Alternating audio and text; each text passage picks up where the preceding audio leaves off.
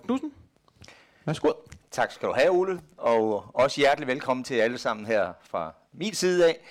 Øh, jamen, Ole har allerede sagt, at jeg hedder Live Knudsen, og øh, jeg kan egentlig godt lide, at jeg også har noget, der hedder Livestream, fordi jeg har et lille firma, der hedder Live Training. Øh, det er meget oplagt, når man hedder live. Øh, og så har jeg jo et rigtig godt samarbejde med øh, Ledernes Kompetencecenter, netop omkring øh, projektlederuddannelsen, hvor jeg er en af underviserne. I kan se lidt om, hvor jeg ellers har været i dansk erhvervsliv, og øh, det her var meget inden for konsulentbranchen. Øh, jeg arbejder med strategiudvikling, ledelsesudvikling og meget udvikling af projektmodeller og alt omkring projektledelse, som I kan se der.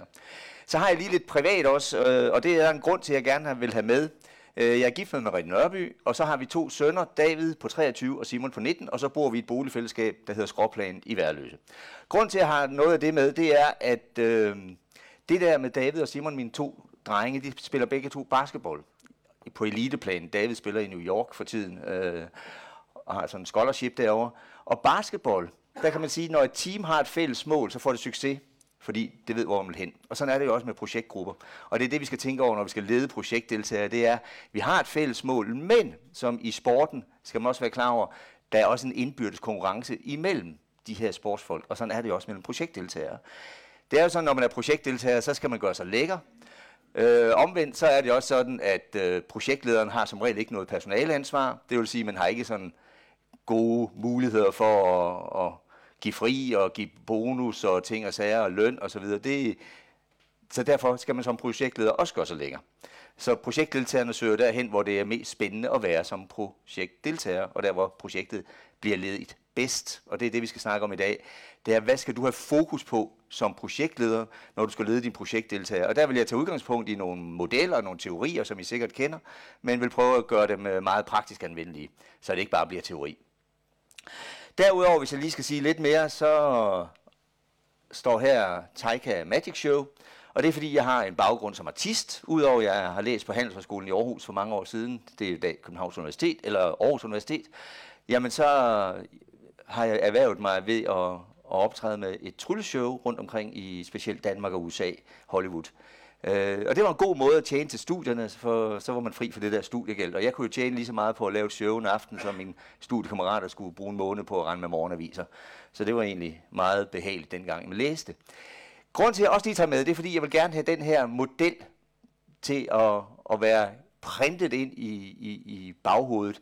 Fordi det tror jeg er vigtigt, når man skal arbejde med øh, ledelse. Og den er inspireret af Blake og Newton, det der ledelsesgitter. Blake og Newton, de snakker om, at der er noget, der hedder produktionsfokus. Øh, og produktionsfokus, ja, det er jo det, vi har herude af. Og det er det, man kan sige, det i projektledelse er det hard skills.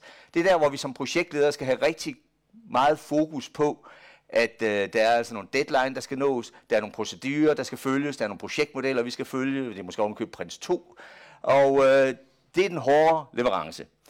Op ad Y-aksen, der har vi så det, vi kan kalde for soft skills. Og det er jo så, at vi også skal have fokus på mennesker og processen. Det her, kan man sige, er også en slags præferencemodel, for nogle af os har garanteret mere eller mindre præference for en af de der to. Det skal ikke være nogen hemmelighed. Jeg er primært præference over for Y-aksen der. Men øh, samtidig så falder jeg altså også meget i kun at arbejde med X-aksen, og det er jo nok fordi, jeg ikke helt kan finde ud af, hvad der er behov for. Øh, hvis man kun har præference for X-aksen herude, hvordan er det så lige at være projektdeltager? Nu stiller jeg en masse retoriske spørgsmål. Det betyder ikke, at I ikke må svare på den. Det må I selvfølgelig gerne. Så råber man bare højt op. Hvordan er det at være projektdeltager herude, hvis der kun er fokus på hard skills? Hårdt, ja. Så er det nemlig hårdt. Og derfor så møder jeg jo samtidig projektledere derude, der siger, ja, jeg kan ikke forstå det. Det er godt nok svært at få projektdeltagere, der er engageret i projektet. Øhm, nå, jamen okay, hvis ikke de vil være med, hvis ikke de engagerer sig, hvis ikke de afleverer til tiden, så må jeg jo gøre det selv og så laver man det selv. Og så undskylder man det med, så siger man, ja, så ved jeg jo også, at det bliver lavet ordentligt, når jeg selv lavede det. Det har bare ikke noget med projektledelse at gøre. Det er jo bare arbejdsopgaver, man løser så. Så derfor har vi sådan en metafor herude, det kalder vi simpelthen den ensomme ulv. Og det er sådan set både under og efter projektet, når det skal implementeres. Der er ikke rigtig nogen, der gider engagere sig i det, fordi der har ikke været fokus på soft skills undervejs i projektet. Omvendt, og det må jeg så sige, det har jeg nok været lidt stemt til. Jeg har ligget øh, Nå, så skete der et eller andet sjovt her. Jeg ligger meget herop. Det bliver sådan meget evighedsstudenten. Det bliver ved snakken. Altså med projektdeltagerne synes, det er meget spændende at være med, fordi vi har nogle gode diskussioner, og på nogle tidspunkter bliver de ovenkøbet ret akademisk, men der sker ikke rigtig noget. Vi får ikke leveret noget til tiden. Det er heller ikke smart. Så det, man skal tænke i, når man er projektleder, det er selvfølgelig at have fokus på begge de der områder. Der er dem her nede, de har overhovedet ikke fokus på noget som helst. Det er den glade amatør. De går bare i gang, de er blevet projektledere. Og så er der dem heroppe, det er der, vi, vi gerne skulle være øh, den excellente projektleder. Fokus på begge dele. Det jeg træner mine øh, kursister til, når jeg holder projektlederuddannelse, det jeg siger til dem, prøv lige at tænke på, hvor I har mest præference. For det vil garanteret være sådan, at I har primært præference inden for den ene eller den anden af de to akser. Og så prøv at bruge de her projektværktøjer til at gøre jer bedre.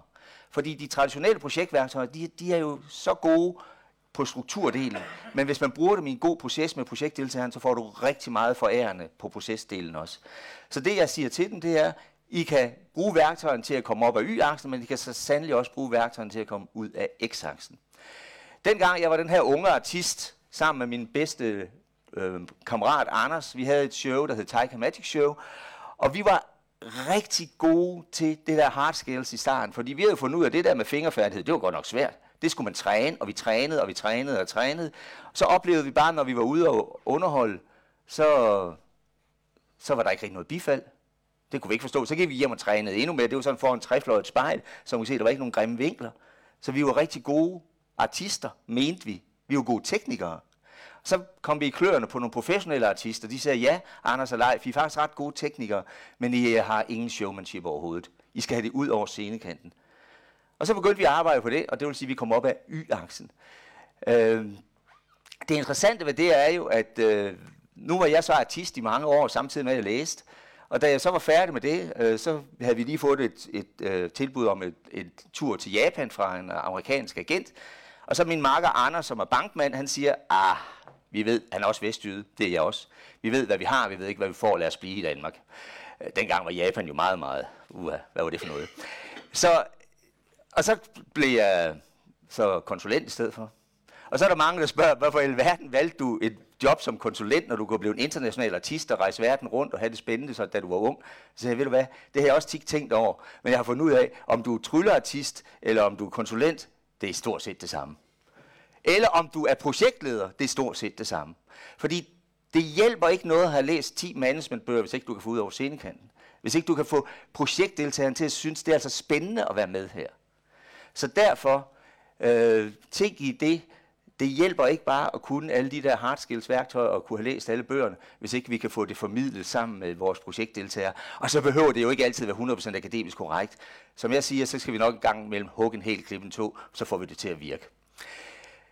Den anden pil har jeg faktisk også været ude for, fordi som sagt, det her det var, er egentlig min primære præference, det her at være heroppe.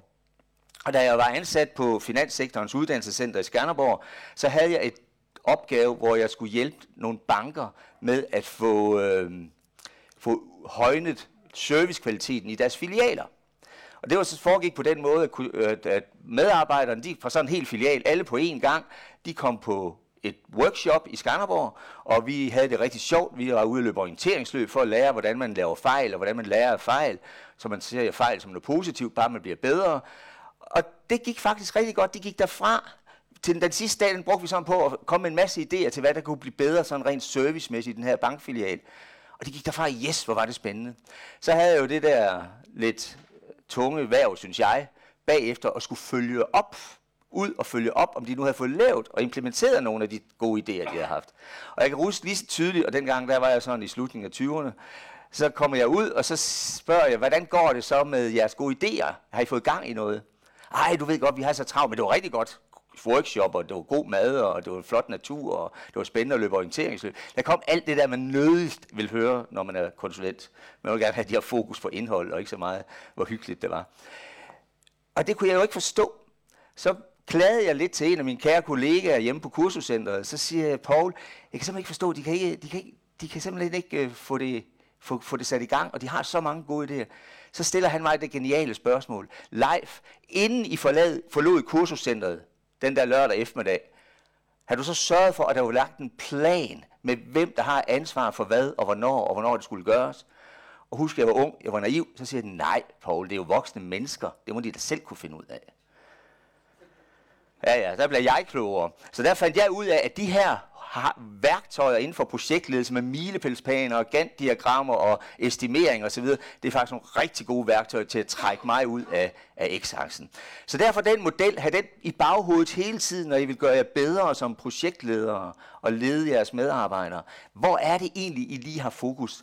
Og vi nuancerer modellen øh, lige lidt senere. Jeg vil godt lige fortælle en historie om Kjeld og Yrsa. Kjeld, han er simpelthen en ung fyr, og I, I skal ligesom over, over, hvad hedder det, forestille jer, at øh, du hver især her i, i, i salen og derhjemme, I er projektledere her for Kjeld.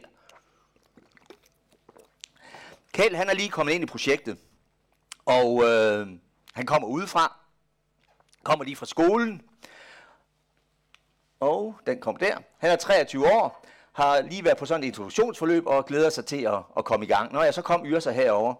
Yrsa, hun har været i organisationen i mange år. Hun er 58 år, erfaren projektleder, og hun kunne faktisk selv have været projektleder for det projekt, som du er projektleder for. Men hun synes, det er fint, at hun ikke er det. Hun kan også godt lide bare en gang imellem at, at deltage som faglig medarbejder. Så vi har, eller du har Kjeld og Yrsa, og skal lede dem begge to. De er begge to i din gruppe sammen med nogle andre. Hvordan vil du lede Kjeld? Ung fyr, I må gerne råbe op. Hvad vil man gøre ved Kjeld? Der kommer lige fra skolen, har aldrig arbejdet i projekter før. Enten det, der, det er i skole, der kalder de det gruppearbejde, men det har ikke noget med projekter at gøre. Jeg har altså også haft nogen fra, fra RUG på kursus tit. De siger også, at det er projektbaseret undervisning. Men da de så ser, hvad projektværktøjet egentlig er, så finder de ud af, at det var måske ikke lige der, sådan vi arbejdede. Men Kjeld, netop fordi han kommer lige fra skolen, så bliver vi nok nødt til at sætte nogle mål for ham. Vi bliver nødt til at instruere ham, hvordan vi arbejder med projekter. Vi bliver nødt til at instruere ham i, hvordan man bruger de her værktøjer, og så følger vi i løbet op og kontrollerer ham lidt. Hvad så med Yrsa?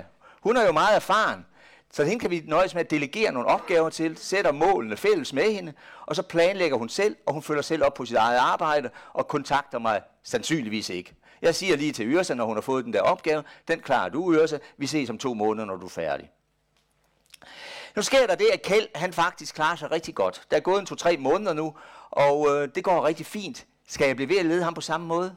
Nej, det skal jeg nok ikke. Hvad sker der, hvis jeg bliver ved med at kontrollere og kontrollere og fortælle ham eksakt, hvad han skal gøre? Så råber han, løber han jo skrigende bort og siger, hold da op mand, Leif han har slet ikke forstået noget om, hvad det vil sige at være leder. Så der ændrer jeg selvfølgelig min lederstil lidt og begynder at drøfte ham målene sammen med ham. Og jeg begynder at lægge planerne sammen med ham i, i fællesskab. Og så spørger jeg ham også lige, er der noget, som du synes, vi skal gøre anderledes? Og så er, vurderer vi stadigvæk indsatsen og resultatet øh, sammen. På den måde der man besluttet, at nu skal der bruges et fælles projektværktøj. Det kunne være sådan noget Microsoft Project noget, men i hvert fald noget elektronisk noget. Og Kjeld, han har jo arbejdet meget med IT på sit studium, så det er jo fint for ham. Han har ikke lige arbejdet med det værktøj, men det er jo piece of cake for ham at sætte sig ind i det. Yrsa derimod, hun har været på hun er lidt den gamle skole, ligesom jeg er. Hun er vant til at stå og vifte med nogle sædler og papkort og post-its og sidde og så bygge det hele op på den måde, så måske lige dokumentere det i noget PowerPoint. Så Yrsa, hun tænker, det der, det er unødvendigt pjat. Hvad gør vi nu med Yrsa? Hun kan ikke det der. Hun hader computere. Så er der nogen, der siger, kan Kjeld ikke lære hende det? Hvad tror I, der vil ske, hvis jeg siger til Yrsa, Yrsa, ved du hvad? Øh, du har jo en udfordring her. Det er blevet besluttet for højeste sted, at vi skal have det her nye system. Øh, det, det sætter du der lige sammen med Kjeld, så kan han lære dig det. Så bliver hun sur. Hvorfor gør hun det? Det er da en god idé. Jamen det gør hun jo, fordi det er jo ikke hendes selvforståelse, at der er en som mig, der skal fortælle hende, hvordan hun skal tilegne sig noget nyt. Så det rigtige spørgsmål til hende, fordi hun netop er så erfaren, det er jo lige præcis, Yrsa, nu er den her udfordring kommet. Har du nogle idéer til, hvordan øh, vi skal håndtere det? Så kan man jo være heldig, at hun siger, ja, er der ikke noget med ham, den unge fyr Kjeld, der han kaster sådan noget? Det kan være, at han kunne lære mig det. Så hun kommer til den beslutning. Det ville være fint. Men det kan også være, at hun siger, ja, jeg kommer så lidt ud. Kunne jeg ikke komme på et eksternt kursus omkring det her nye projekt, øh, program, eller det her nye IT-system? Så skal hun jo have den indflydelse. Fordi hun er som udgangspunkt øh, meget, meget erfaren og har hvilet i det her job som projektleder og projektdeltager i mange år. Så derfor så inddrager vi hende selvfølgelig i den løsning, og det kan jo være, at den løsning er, at hun går over og egentlig efterspørger den samme ledelse, som vi startede med at have med Kjeld her i starten. Så det der, det er jo egentlig bare common sense. Selvfølgelig skal vi tænke i, hvad er det for en situation, de her mennesker de er i, når vi skal lede dem.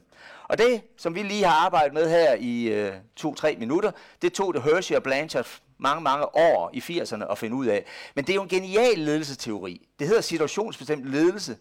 Og man kan sige, at det er svært at komme efter. For hvis du kan lede lige i, øh, med udgangspunkt i, hvad situationen den kræver her og nu, ja, så kan du jo ikke gøre det bedre. Så det de gjorde så for at finde ud af et meget praktisk værktøj til, hvad vil det egentlig sige at beskrive en situation, der tog de udgangspunkt i to dimensioner, der faktisk minder meget om den, vi kiggede om lige før. Den ene, det er, hvor struktureret skal vi være omkring det at give instruktioner.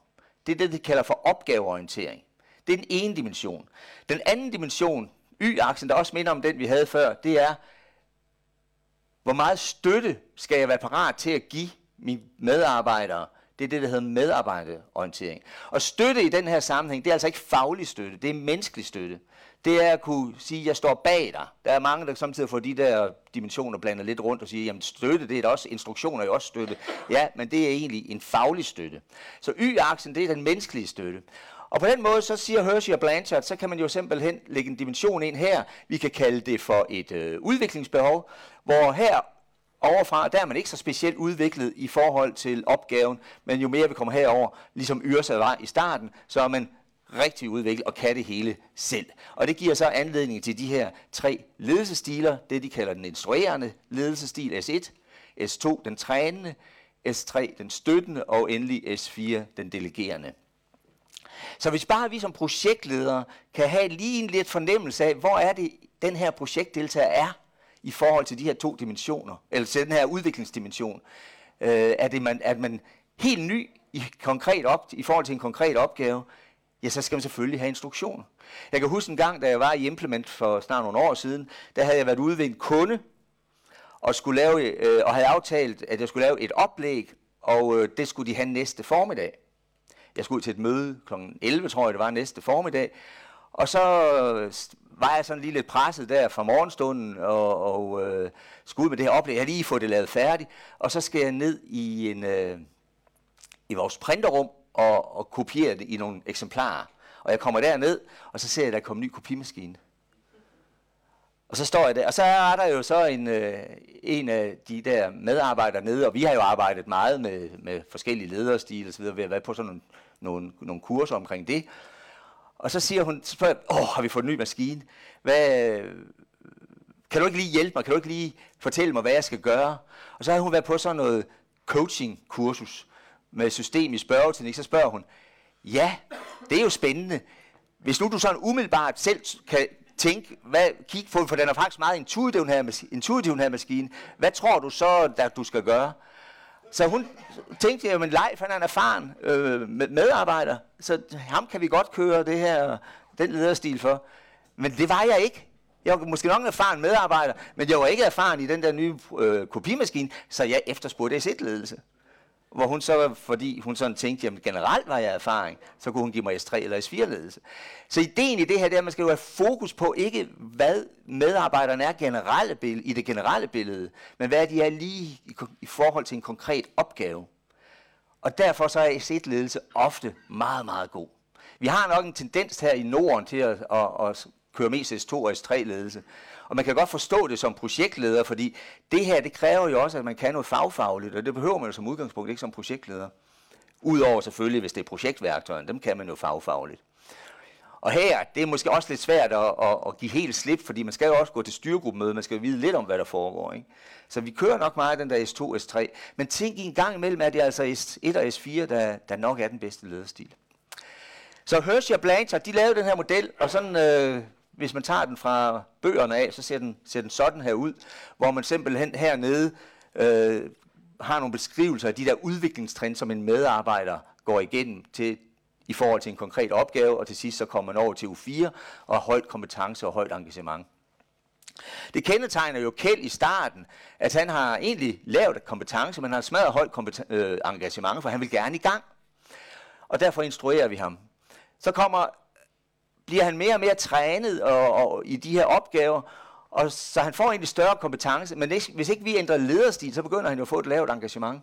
Fordi så synes han, at altså ham Leif, han bliver ved med at fortælle mig det samme, som jeg udmærket ved, hvad jeg skal gøre, fordi nu har jeg jo lært det. Så derfor bliver vi nødt til at ændre lederstil, og så udvikler han sig på den måde. Man kalder den her, øh, det, det, det er sådan en kurve, man skal op over, når man skal udvikles. Kald det for klokken eller kurven. Og den kører egentlig begge veje. Kjeld han udvikler sig jo i den. Øh, det tager måske en tre måneder, inden han kommer helt herover i forhold til at bruge projektværktøjer, så de virkelig kommer ind under huden på ham. Men Yrsa, hun, hun udvikler sig jo også. Det kører bare den anden vej. Fra da hun går fra at være meget kompetent til projektværktøjen, så skal hun pludselig lære det her nye IT-værktøj. Det var der jo at sige, der kan jo ikke bare sige til en, skulle du ikke gå sammen med Kjeld, så kan han instruere i det. Det er simpelthen for, for voldsomt. Så derfor bør man også lige tænke i kurven her, at der skal jeg også lige lede hende på den måde, at jeg får hende op over kurven. Og det gør jeg ved det gode spørgsmål. Øh, har du selv en idé om, hvordan du vil tilegne dig det her nye? Og det er så S3-ledelse. Så det Hershey og Blanchard siger, det, at når man skal ændre lederstil, så skal man ikke gøre det brutalt fra S1 til S4 eller fra S4 til S1. Man skal op over kurven. I Kjelds tilfælde, der går der en 3-4 måneder, inden han kommer derover. Og i det der eksempel med Yrse, der går der 2-3 minutter, hvor vi lige tager den der dialog. Men vi skal op over kurven.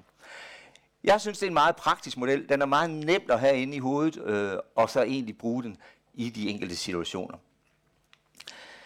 Og der står lige, og I får det her materiale, det kan I hente, øh, der står lige lidt mere om, hvad de der fire lederstil, de indebærer af ledelsesformer. Så det her, det var lidt omkring individuel ledelse af den enkelte projektdeltager, og det kunne så være situationsbestemt ledelse. Så kan man jo også tænke i, hvor er gruppen i sin udvikling? Så det skal vi tage en snak om lige om lidt. Ledelse af gruppen afhængig af projektgruppens udvikling. Ledelse er jo også mødeprocesser. Hvordan leder man en god mødeproces? Det kommer vi også lige lidt ind på. Og endelig, det sidste, det bliver så efter pausen. Øh, når nu projektlederne alligevel ikke leverer, er der så en model, vi kan tænke lidt i, som går lidt på tværs af de her modeller, som er inspireret af situationsbestemt ledelse, men bruger nogle andre dimensioner. Så det er det, vi kan komme igennem her de næste, næste par timer. Det har vi været igennem med den individuelle ledelse ud fra Hershey og Blanchard. Så tager vi lige lidt omkring gruppens udvikling. Der er der en øh, amerikansk psykolog, der hedder Bruce Tuckman, som er, har forsket sig frem til den her model, og historien, som jeg har hørt den, og jeg ved ikke, hvor meget af den der er sandt, men det er i hvert fald en god historie, en anekdote er det måske, men der er nok også noget sandhed i det, det er, at han egentlig var hyret af den amerikanske flåde for at undersøge, hvad sker der med en ubådsbesætning, når de er på mission. Og man kan sige, at en ubådsbesætning, det er jo faktisk et rigtig godt billede på en projektgruppe. De dykker ned under vandet, og så er de på mission i måske en måned, og så kommer de op igen, og så er projektet færdigt. Så da han lavede den forskning, der tror jeg egentlig ikke, han havde projektarbejde sådan i tankerne, men den er så sidenhen blevet brugt som en model, der viser, hvad sker der i en projektgruppe, fra projektet starter til projektet er færdigt. Og det han observerede, det var noget af det, som er på sliden her. Det var, at den, bemand, den besætning, de gennemgik en, en udvikling, som er rimelig nemt at huske, for det slutter på N, det hele, eller ing, det hele. Forming, storming, norming, performing og adjourning. Og hvis lige vi går dem igennem sådan forholdsvis hurtigt, så kan man jo nok sige sig selv, at der er nok forskellige behov for lederstil, alt efter hvor gruppen er i sin udvikling. Lige i starten, når gruppen mødes, så er vi herhen i formingfasen. Det er der, hvor de enkelte lærer hinanden at kende, og de finder ud af, hvilket adfærd, der er passende. Man er lidt ydmyg, man udtrykker ikke de store ekstreme følelser. Man og hvis man har nogle ekstreme meninger, så gemmer man nok lige med dem. Man skal lige se de andre an. Øh, det er det første møde. Hvad er det, det kræver af ledelse her? Ja, der må projektlederen jo være en, der lige sådan lige sådan finder ud af, hvem har jeg her. Og den gode projektleder har så selvfølgelig gjort det inden mødet. Har lige været ude og lave en form for ansættelsessamtale, finde ud af, hvad er det, man kan bidrage med, så man får det rigtige hold stillet. Øh, man har forhåbentlig ikke bare fået de projektdeltagere fra de enkelte afdelinger, som havde bedst tid. Sådan er det jo ofte. Så, det må, så, så er det jo det, man har. Så kan man jo ikke... Øh, men, men forhåbentlig har man så lige alligevel været ude og snakke med dem. Der skal man jo nok også lige tænke lidt i, hvordan får jeg skabt den her gode stemning. Og der er mange, der siger, at det er her, vi skal lave teambuilding. Nu arbejder jeg med mange projektdeltagere inden for forskningsverdenen. Hvis man kalder en gruppe forskere til et teambuilding arrangement, Hvor mange tror I så, der kommer? Ikke nogen. Så hvis man skal lave teambuilding, så skal man i hvert fald ikke kalde det teambuilding. Så skal man engagere dem, eller øh, øh, hvad hedder det, lokke dem til at komme, fordi det er noget fagligt, de skal bidrage med, og så kan man smule det ind af bagdøren. Men vi skal have et eller andet form for teambuilding, bare du ikke kalder det sådan. Og øh, det er jo så også der, at du som projektleder skal være klar over at kunne formidle til alle de andre i projektet, hvorfor er lige præcis du med, og du med, og du med. Der skal specielt sådan en som mig, der kører mange kurser. Jeg har jo sådan, når jeg holder kurser, så har jeg jo den øh, ledelsesform, der hedder, at ja, vi tager lige runden rundt, og så spørger vi folk, om kan I ikke lige fortælle lidt om, hvem I er, hvad er jeres baggrund, og hvad I synes, der er svært med at arbejde i projekter, og, og, og hvorfor I øvrigt er her, hvad I gerne vil tilegne her. Det er nok ikke særlig smart at spørge de enkelte projektdeltagere, hvorfor er du her egentlig, hvad kan du bidrage med? Altså det virker jo som om, jeg ikke ved hvorfor. Så der er det jo mig som projektleder, der tager den skal tage det ansvar og fortælle de enkelte om, hvorfor de er her, så de andre kan høre det. Man risikerer jo også, at hvis folk selv fortæller om alle deres fantastiske øh, historiske bedrifter, og, og hvorfor der er årsagen til, at de er med i de projekter, så sidder der nogen og siger, ah, ja, ja, øh, det er vist noget pral. Nu er jeg jo vestjyde, så i Vestjylland vil man så ikke gøre sådan noget. Men, øh, hvis der, men til gengæld så man tænke, ja, det er vist noget praleri, det der. Så derfor så tænker jeg, at det må være projektlederens ansvar hernede i forming at være meget på omkring, hvorfor at, øh, at øh, den enkelte projekt deltager med. Forming, der bliver vi jo forhåbentlig ikke. I har jo nok allerede gættet i den her model, at det gælder om at komme op i det, der hedder for, øh, performing. Det er jo der, vi producerer noget. Det er gerne der, vi skulle være i det meste af projektets levetid. Den skulle gerne svare nogenlunde til det, der hedder gennemførselsfasen eller implementeringsfasen i en projektmodel. Der skulle vi gerne være kommet derop. Men det her, det er jo altså en gruppedynamisk proces. Det er slet ikke sikkert, at den følger øh, den, den projektmodel, vi i øvrigt kører efter. Det er ikke en projektmodel, det her. Det er en gruppedynamisk proces. Det er noget, der bare sker, når gruppen udvikler sig.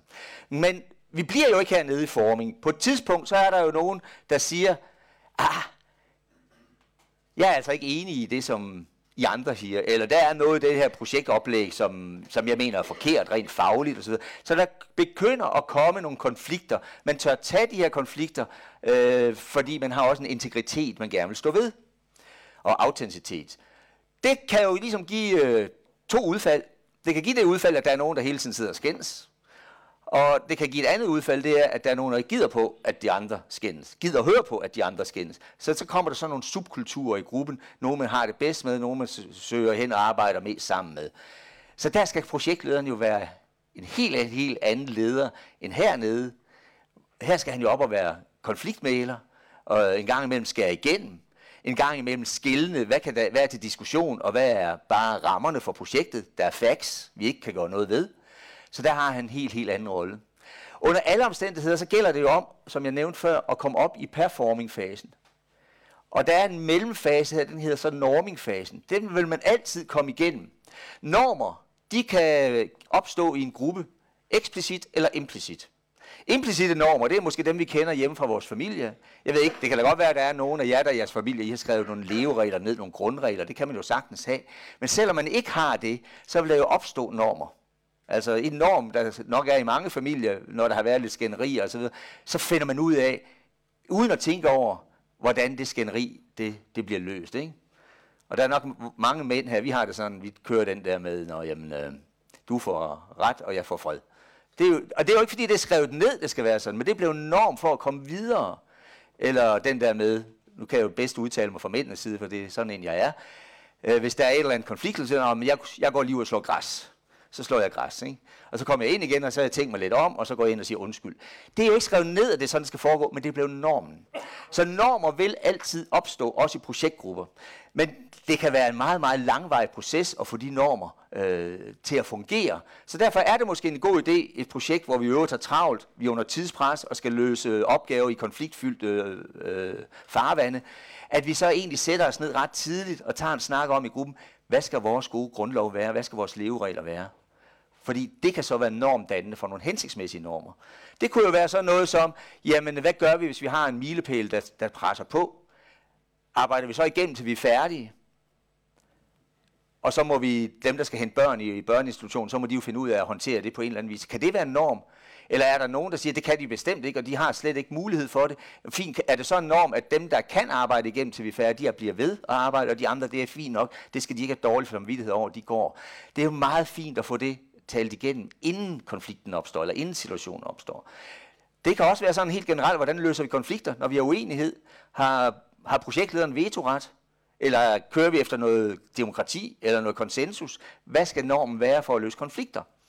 Så det kan man jo lige så godt tage en snak om, for det er helt sikkert, øh, situationerne opstår, og så vil det være en rigtig god idé at have dem talt igen, inden de opstår, de der situationer, hvordan man håndterer dem. Så husk, regler, det er vores hensigter, normer, det bliver sådan en reelle adfærd. Det er jo ikke altid, at normerne de følger reglerne. Det kender vi mange gode eksempler på. Altså, vi kan bare tage færdselsreglerne, ikke? Så vidt jeg ved, er det er jeg ret sikker på, der er en regel, der hedder 130 km på motorvej og 80 km på landevej. Det er reglen, det er der ingen, der er i tvivl om. Hvad er normen? Ah, de er vejledende, de der regler. Det er vist normen. Så det er i hvert fald det indtryk, man får, når man kører på vejene. Så normingfasen, den har vi simpelthen for hurtigt at komme fra storming, så hurtigt som muligt op i performing. Og når vi kommer op i performingfasen, der skulle vi jo gerne være der, hvor alle de er noget eller yrsa. De kan selv, så der kan vi køre den delegerende lederstil. Og det er noget med at følge op og koordinere. Der kører øh, projektdeltageren typisk meget selvstændige. Der skulle vi gerne være det meste af tiden i det her projekt. Og den sidste fase er journey-fasen, det, det er jo så der, hvor projektet skal lukkes ned. Og der er det jo vigtigt at gøre det meget eksplicit, så alle er sikre på, at nu er projektet lukket ned. Jeg ved ikke, om I kender til projekter, hvor man sådan knap nok ved, om projektet er kørende eller ikke, eller om det er færdigt. Når jeg er ude som konsulent, så er en af mine yndlingsaktiviteter, det er sådan ret tidligt, hvis jeg skal ud og hjælpe en, en virksomhed med at lave en projektmodel for, for eksempel, så beder jeg ledelsen om at skrive deres list, en liste ned over alle de projekter, de har gang, altså hele porteføljen. Og så får jeg lov til at interviewe nogle projektdeltagere. Hver enkelt projektdeltager, jeg møder, spørger jeg selvfølgelig om det geniale spørgsmål. Hvilke projekter deltager du i? Og så får jeg også en anden liste, når jeg spørger om det. I teorien skulle de to lister være fuldstændig ens. Det er de meget sjældent. Og det vil sige, at der er altså nogle medarbejdere, der går rundt og tror, at de er med nogle projekter, som ledelsen mener ikke er der længere. Og omvendt, så tror ledelsen, de har altså sat nogle projekter i gang, som der ikke er nogen medarbejdere, der fundet ud af er der. Så det, det er jo lidt pudsigt. Og det tror jeg har noget at gøre med den der journey-fase. Den, øh, den er vi ikke så eksplicit om. Hvornår er projektet færdigt? Projektet skal lukke. Der er et anden udfordring med journey-fasen, det er, at netop fordi, som jeg talte om i starten, projektdeltagere vil jo meget gerne være, være altså alle medarbejdere, vil jeg våge på at stå, de vil gerne engagere sig i noget, der giver mening. Og der er nogle projektdeltagere, de har det sådan, når de har, synes, de har lavet deres arbejde i projektet, alt det der med at dokumentere, og det sidste, der skal laves, det er måske ikke altid det mest spændende. Så er der nogle nye projekter, man kan sive over i, og være med til at starte op. Der er mange, der synes, det er sjovere at starte noget op, om det er noget, der er afslut. Øh, I virkeligheden kan man sige, at det var måske bedre at fokusere lidt på at få det afsluttet. Men, men sådan er vi mennesker, eller nogle mennesker, at de synes, det er sjovere at starte noget op. Så de begynder at sive ud af projektet. Og det vil sige, jamen så er det jo svært som projektleder at, at, at holde projektgruppen fast indtil projektet vildt er færdigt. Så hvad gør man for, at de der projektdeltagere, der siger ud af projektet, at de bliver? Ja, der kan man også bruge nogle af projektværktøjerne. For eksempel det at have mange milepæle, eller lad dem til at, lad dem, der er begyndt at sive, øh, lige give dem en ekstra opgave og stå for Øh, event, afslutningseventet, som jo er en lille, lille, lille opgave, vigtig opgave. Øh, der, så man kan jo så sige, jamen hvis de er færdige med deres fagfaglige arbejde, hvorfor skal de så ikke have lov at sive? Det skal de måske også. Men hvad er det for nogle signal, de sender til de andre projektdeltagere? Det er ikke det heldigste signal. Når projektet er ved at dø, og der er nogen, der... Men, men vi sidder noget her og tilbage, og ah, det, så vil vi da egentlig også gerne over i noget nyt. Så hvis man lader folk sige, så skulle man i hvert fald være meget eksplicit omkring det, sådan at øh, det er helt tydeligt, at der er altså en grund til, at Søren han får lov at gå, og det er fordi sådan og sådan og sådan, og vi andre, vi, øh, gør os færdige på den, den måde, og Søren har lov at være med til tre møder, og på den måde så fastholder vi den viden, han har, indtil projektet er slut. Vær eksplicit omkring det, så det ikke bare siver. Projektet skal lukke, bang, bestand på en dato, og så er det lukket. Så det er jo forskellige ledelsesformer, man skal have, øh, alt efter hvor gruppen er i sin udvikling her. Tokman er samtidig blevet øh, kritiseret for, at hans model den kan se ud som om den er lineær.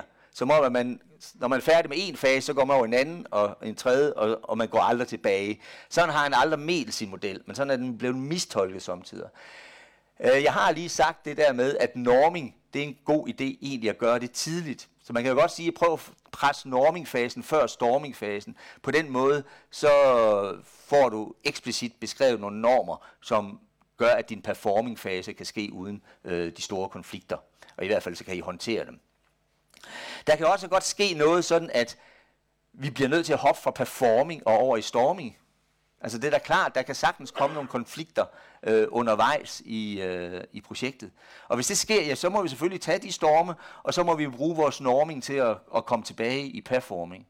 En gang imellem kan man jo også blive nødt til at, selvom man er i performing, at komme helt ned i forming og starte forfra i den gruppedynamiske proces. Hvad er det, der kan ske? Der er flere ting, der kan være årsag til det. Ja? Ja, det er klart. Hvis der kommer nye projektdeltagere, kan vi da ikke forvente, at de lige hopper ind og så bare juler rundt sammen med os andre. De skal jo også lige lære projektet at kende. Det kan også godt være, at rammerne ændrer sig for projektet. Projekttrekanten ændrer sig pludselig. At deadline den lige bliver halveret i forhold til det, vi har regnet med. Så får vi jo en helt ny situation. Så må vi nødt at finde ud af, hvordan håndterer vi den udfordring. Og vi skal sandsynligvis også øh, blive enige om nogle nye normer at, at arbejde med. Så kan det være, hvis vi havde en norm, der hed, at vi kun arbejder i, uden at overarbejde, at så må vi altså ændre den norm. Så den her model er cirkulær, selvom den sidder, ser lineær ud sådan umiddelbart. Så det her, det var lidt omkring øh, ledelse af gruppen, afhængig af projektgruppens udvikling, hvor den er i faserne. Jeg ved, eller i, i sin pro, gruppedynamisk proces. Jeg ved ikke, om der er nogle spørgsmål, så er I velkommen til at stille dem. Vi behøver ikke at vente til allersidst, fordi vi skifter sådan emne undervejs, jo, eller fokus undervejs. Der er et herovre, ja? Ja, jeg vil høre, altså når man så, øh, eller hvis man får nogle nye projektdeltagere ind, er der så noget særligt, man skal gøre for at ligesom få dem øh, fanget ind fra starten, eller hvad man skal sige? Skal man tage et formøde med dem, eller hvad vil være godt at gøre? Ja, godt spørgsmål. Jeg tænker, at øh, man skal gøre fuldstændig det samme, som når man starter projektet op. Netop som du selv nævnte, at tage et formøde med dem. Og så også tænke i, at det er altså en kultur, der er skabt i projektgruppen, som de skal ind i. Så det vil sige, det der med, nu kaldte jeg det teambuilding før, det er jo næsten endnu vigtigere her, fordi de skal jo ind i en kultur, som er skabt, og de skal finde den. Så vi skal, jeg vil næsten sige, at vi skal igennem det samme, som vi har været en gang før, men måske i en anden udgave. Det, der er, kan være forskellen, det er, at rammerne ligger mere faste, når vi, er kommet, når vi har været i performingfasen noget tid. Så er der nok kommet flere faste rammer, end der var før. For eksempel er normerne måske beskrevet eksplicit, og de normer må vi jo så bare fortælle de nye. Vi har nogle normer her, de ser sådan og sådan ud, nogle leveregler. Er der noget, der springer i øjnene hos dig, som du ikke kan, kan, kan hvad skal man sige, acceptere, eller, og så må man selvfølgelig tage den derfra. Så samme proces vil jeg sige, som hvis det er en ny gruppe, men med lidt andet fokus. Ja, tak. Andre? Ja, men så kommer næste i den her. Nu smider vi dem derud. Så står der ledelse af mødeprocesser i gruppen.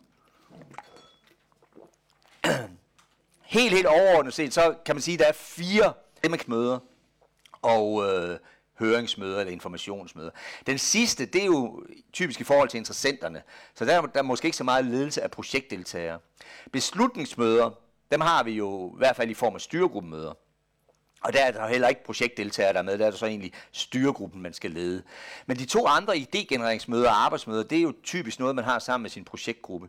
Og beslutningsmøder kan jo også godt være noget, man har sammen med sin projektgruppe, for der kan jo også tages rigtig mange beslutninger, øh, som jeg siger, inden for projekttrekanten, hvor vi ikke ændrer på hjørnerne af projekttrekanten, men det er nogle rent mere fagfaglige beslutninger. Og de beslutninger bliver taget i styregruppen, det er der, hvor projekttrekanten den skal ændre scope. Så de der tre møder, idégenerering, beslutning, eller problemløsning og arbejdsmøder, beslutningsmøder, øh, det er sådan dem, vi kan have fokus på her nu i, i den næste fase, eller i det næste programpunkt her. Og det man lige kan spørge om, det er, hvad er et godt møde? Og det kunne vi jo godt få en rigtig lang øh, snak om her. Jeg vil lige demonstrere det. Øh, nu er der måske nogen, der forventer, at jeg laver lidt magi, fordi jeg har haft har den baggrund. Det her det er ikke magi, det er ren mødeledelse. Her har vi øh, en projektgruppe med en grøn projektdeltager, en orange, en hvid og en blå og en rød. Hvem tror jeg, der er projektleder? Det er nok den røde, ikke? Se, øh, nu skal I se, hvad der tit sker i, i møder. Nu skal jeg vise, hvad der er et godt møde, og hvad der er et skidt møde. Det, der jo tit sker i møder, det er, at øh, projektlederen tager ordet og øh, kører meget envejskommunikation. Det kan I godt se, ikke? Hold da op. Hvor spændende er det lige at være med her i det her møde. Den gode mødeleder vil jo sørge for, at de andre også kommer på banen. Prøv lige en og bare råb en farve. Det kan være grøn, orange, hvid eller blå. Hvid. Så kommer den hvide. Så skal vi til, om vi kan få den hvide på banen også. Se, nu kommer den hvide på banen. Bare fordi du siger hvid. Og så skulle mødelederen gerne øh, tige lidt stille. Og så er der jo en anden, der kan råbe en anden farve. Grøn. Skal jeg se, bare fordi du siger grøn, så går der ikke ret lang tid. Så kommer den grønne på banen. Og jeg står altså bare lige stille. Men du, du tænker grønt, og vil gerne høre den grønne, så kommer den grønne selvfølgelig. Ja, det er ret fantastisk, ikke? Bare ved tankens kraft. Og så når der er en anden, der råber en anden farve, så kan vi se, hvad der sker. Orange. Orange.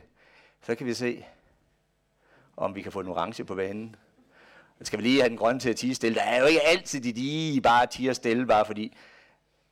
Men det her, det er jo sådan set en meget god mødeledelse. Det, der sker tit, det er jo, at alle de snakker i munden på hinanden. Vil I se det, hvordan det fungerer med tankens kraft? Hvis nu I alle sammen tænker på alle farver på én gang, så skal vi se, om vi kan få dem til det. Hold op, det er svært, hva'? Nej, det er det ikke. Det er faktisk det nemmeste af det hele. Det bare gør sådan. Så det her det er et eksempel på god mødeledelse. Der skal vi jo prøve at få folk på banen, når de skal på banen. Og ikke bare sidde og råbe i munden på hinanden, som det jo samtidig sker. Der kan vi faktisk bruge nogle af de øh, præference- og fokusmodeller, som findes. Jeg har lige listet nogle af dem her. Der er nogle herover, de kører på det, man kalder præference. Ren præference. Nå, den vil ikke rigtig. Øh, det er mig, der ikke kan ramme. Nå, men det jeg kan også bare pege op. De kører på ren præference. Myers-Briggs, Jungians typeindeks, som stort set er det samme, øh, begge to bygget op omkring Jungs teori, og så Whole Brain, der bygget op omkring noget hjerneforskning, og det skal jeg passe meget på at sige, fordi det holder ikke helt stik. Så er der noget, der har mere fokus på, hvad er det rent faktisk for en kompetence og fokus, man har i et møde. Og der står så dem der som Belbin, Garuda, Adisis, Blake og Newton, som vi har været lidt inde på, emotionel intelligens og, og disk. Og så er der nogen, der tager udgangspunkt i situationens behov, og det kunne så være situationsbestemt ledelse, som vi lige har talt om. Noget omkring kulturel forståelse, der for forskellige kulturer og ledelse kræver forskelligt, alt efter hvad kultur er i. Og så kan der være noget omkring politisk ledelse, det der med at, at tænke lidt i uformel ledelse. Hvornår skal jeg være projekthej, og hvornår skal jeg være sådan lidt mere ydmyg lam. Øh, de to røde, der er markeret der, dem har vi faktisk været lidt inde på. Jeg vil nu komme ind på de, nogle af de grønne. Og øh, jeg vil tage udgangspunkt i den, der hedder whole brain. Det er nemlig sådan, at vi alle sammen har en hjerne. Det var så det første nye her i dag. Det har vi, og vores hjerne består af, af to hjernehalvdele.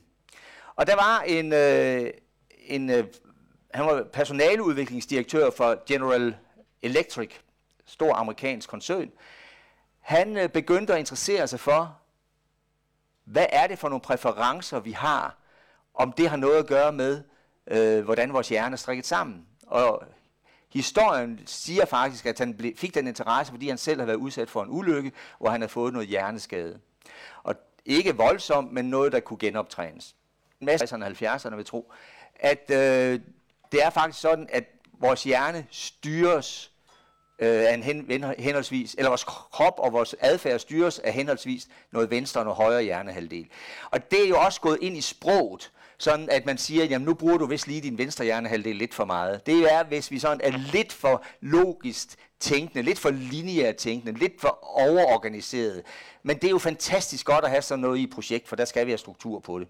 Det her det er jo meget den x-akse, som Blake og Newton har. Vi har fokus på opgaven, vi har fokus på struktur og, og så videre. Verbal, logisk, analytisk linje og meget velorganiseret. Det traditionelt siger man, det er din venstre hjernehalvdel, der styrer det. Højre hjernehalvdel, så er det næsten det modsatte. Det mere holistiske, det nonverbale, metaforiske, rumopfattelse og intuition. Og øh, det er også der, vi har følelser, øh, hvor det herover der er vi mere neutrale. Det her, det er en god metafor for præferencer, vil jeg sige. Fordi senere hjerneforskning har fundet ud af, at sådan hænger det altså ikke sammen. Så det her, det skal ikke være en, en påstand om, hvordan hjernen er strikket sammen, men det er en rigtig god metafor, det der med venstre højre hjernehalvdel. Og så kunne vi jo også have kaldt det noget andet, men nu kalder vi det Jens og hjerne, venstre højre hjernehalvdels teorien, fordi det har man troet engang. Men husk, det er efterhånden kun en metafor for præferencer. Præferencer, hvad er det så for noget? Jamen det ved I garanteret alle sammen. Det er jo det her, hvis I lægger jeres arme over kors. Prøv lige at gøre det. Og så sidder I sådan med dem, og så prøver I lige at læg mærke til, hvor har I den højre øh, hånd øverst og den venstre hånd nederst, og så prøv at gøre det modsat. Det er næsten umuligt. Jeg kommer til at gøre det samme igen. Jeg kan simpelthen ikke. Men det kan man godt, hvis man lige træner lidt.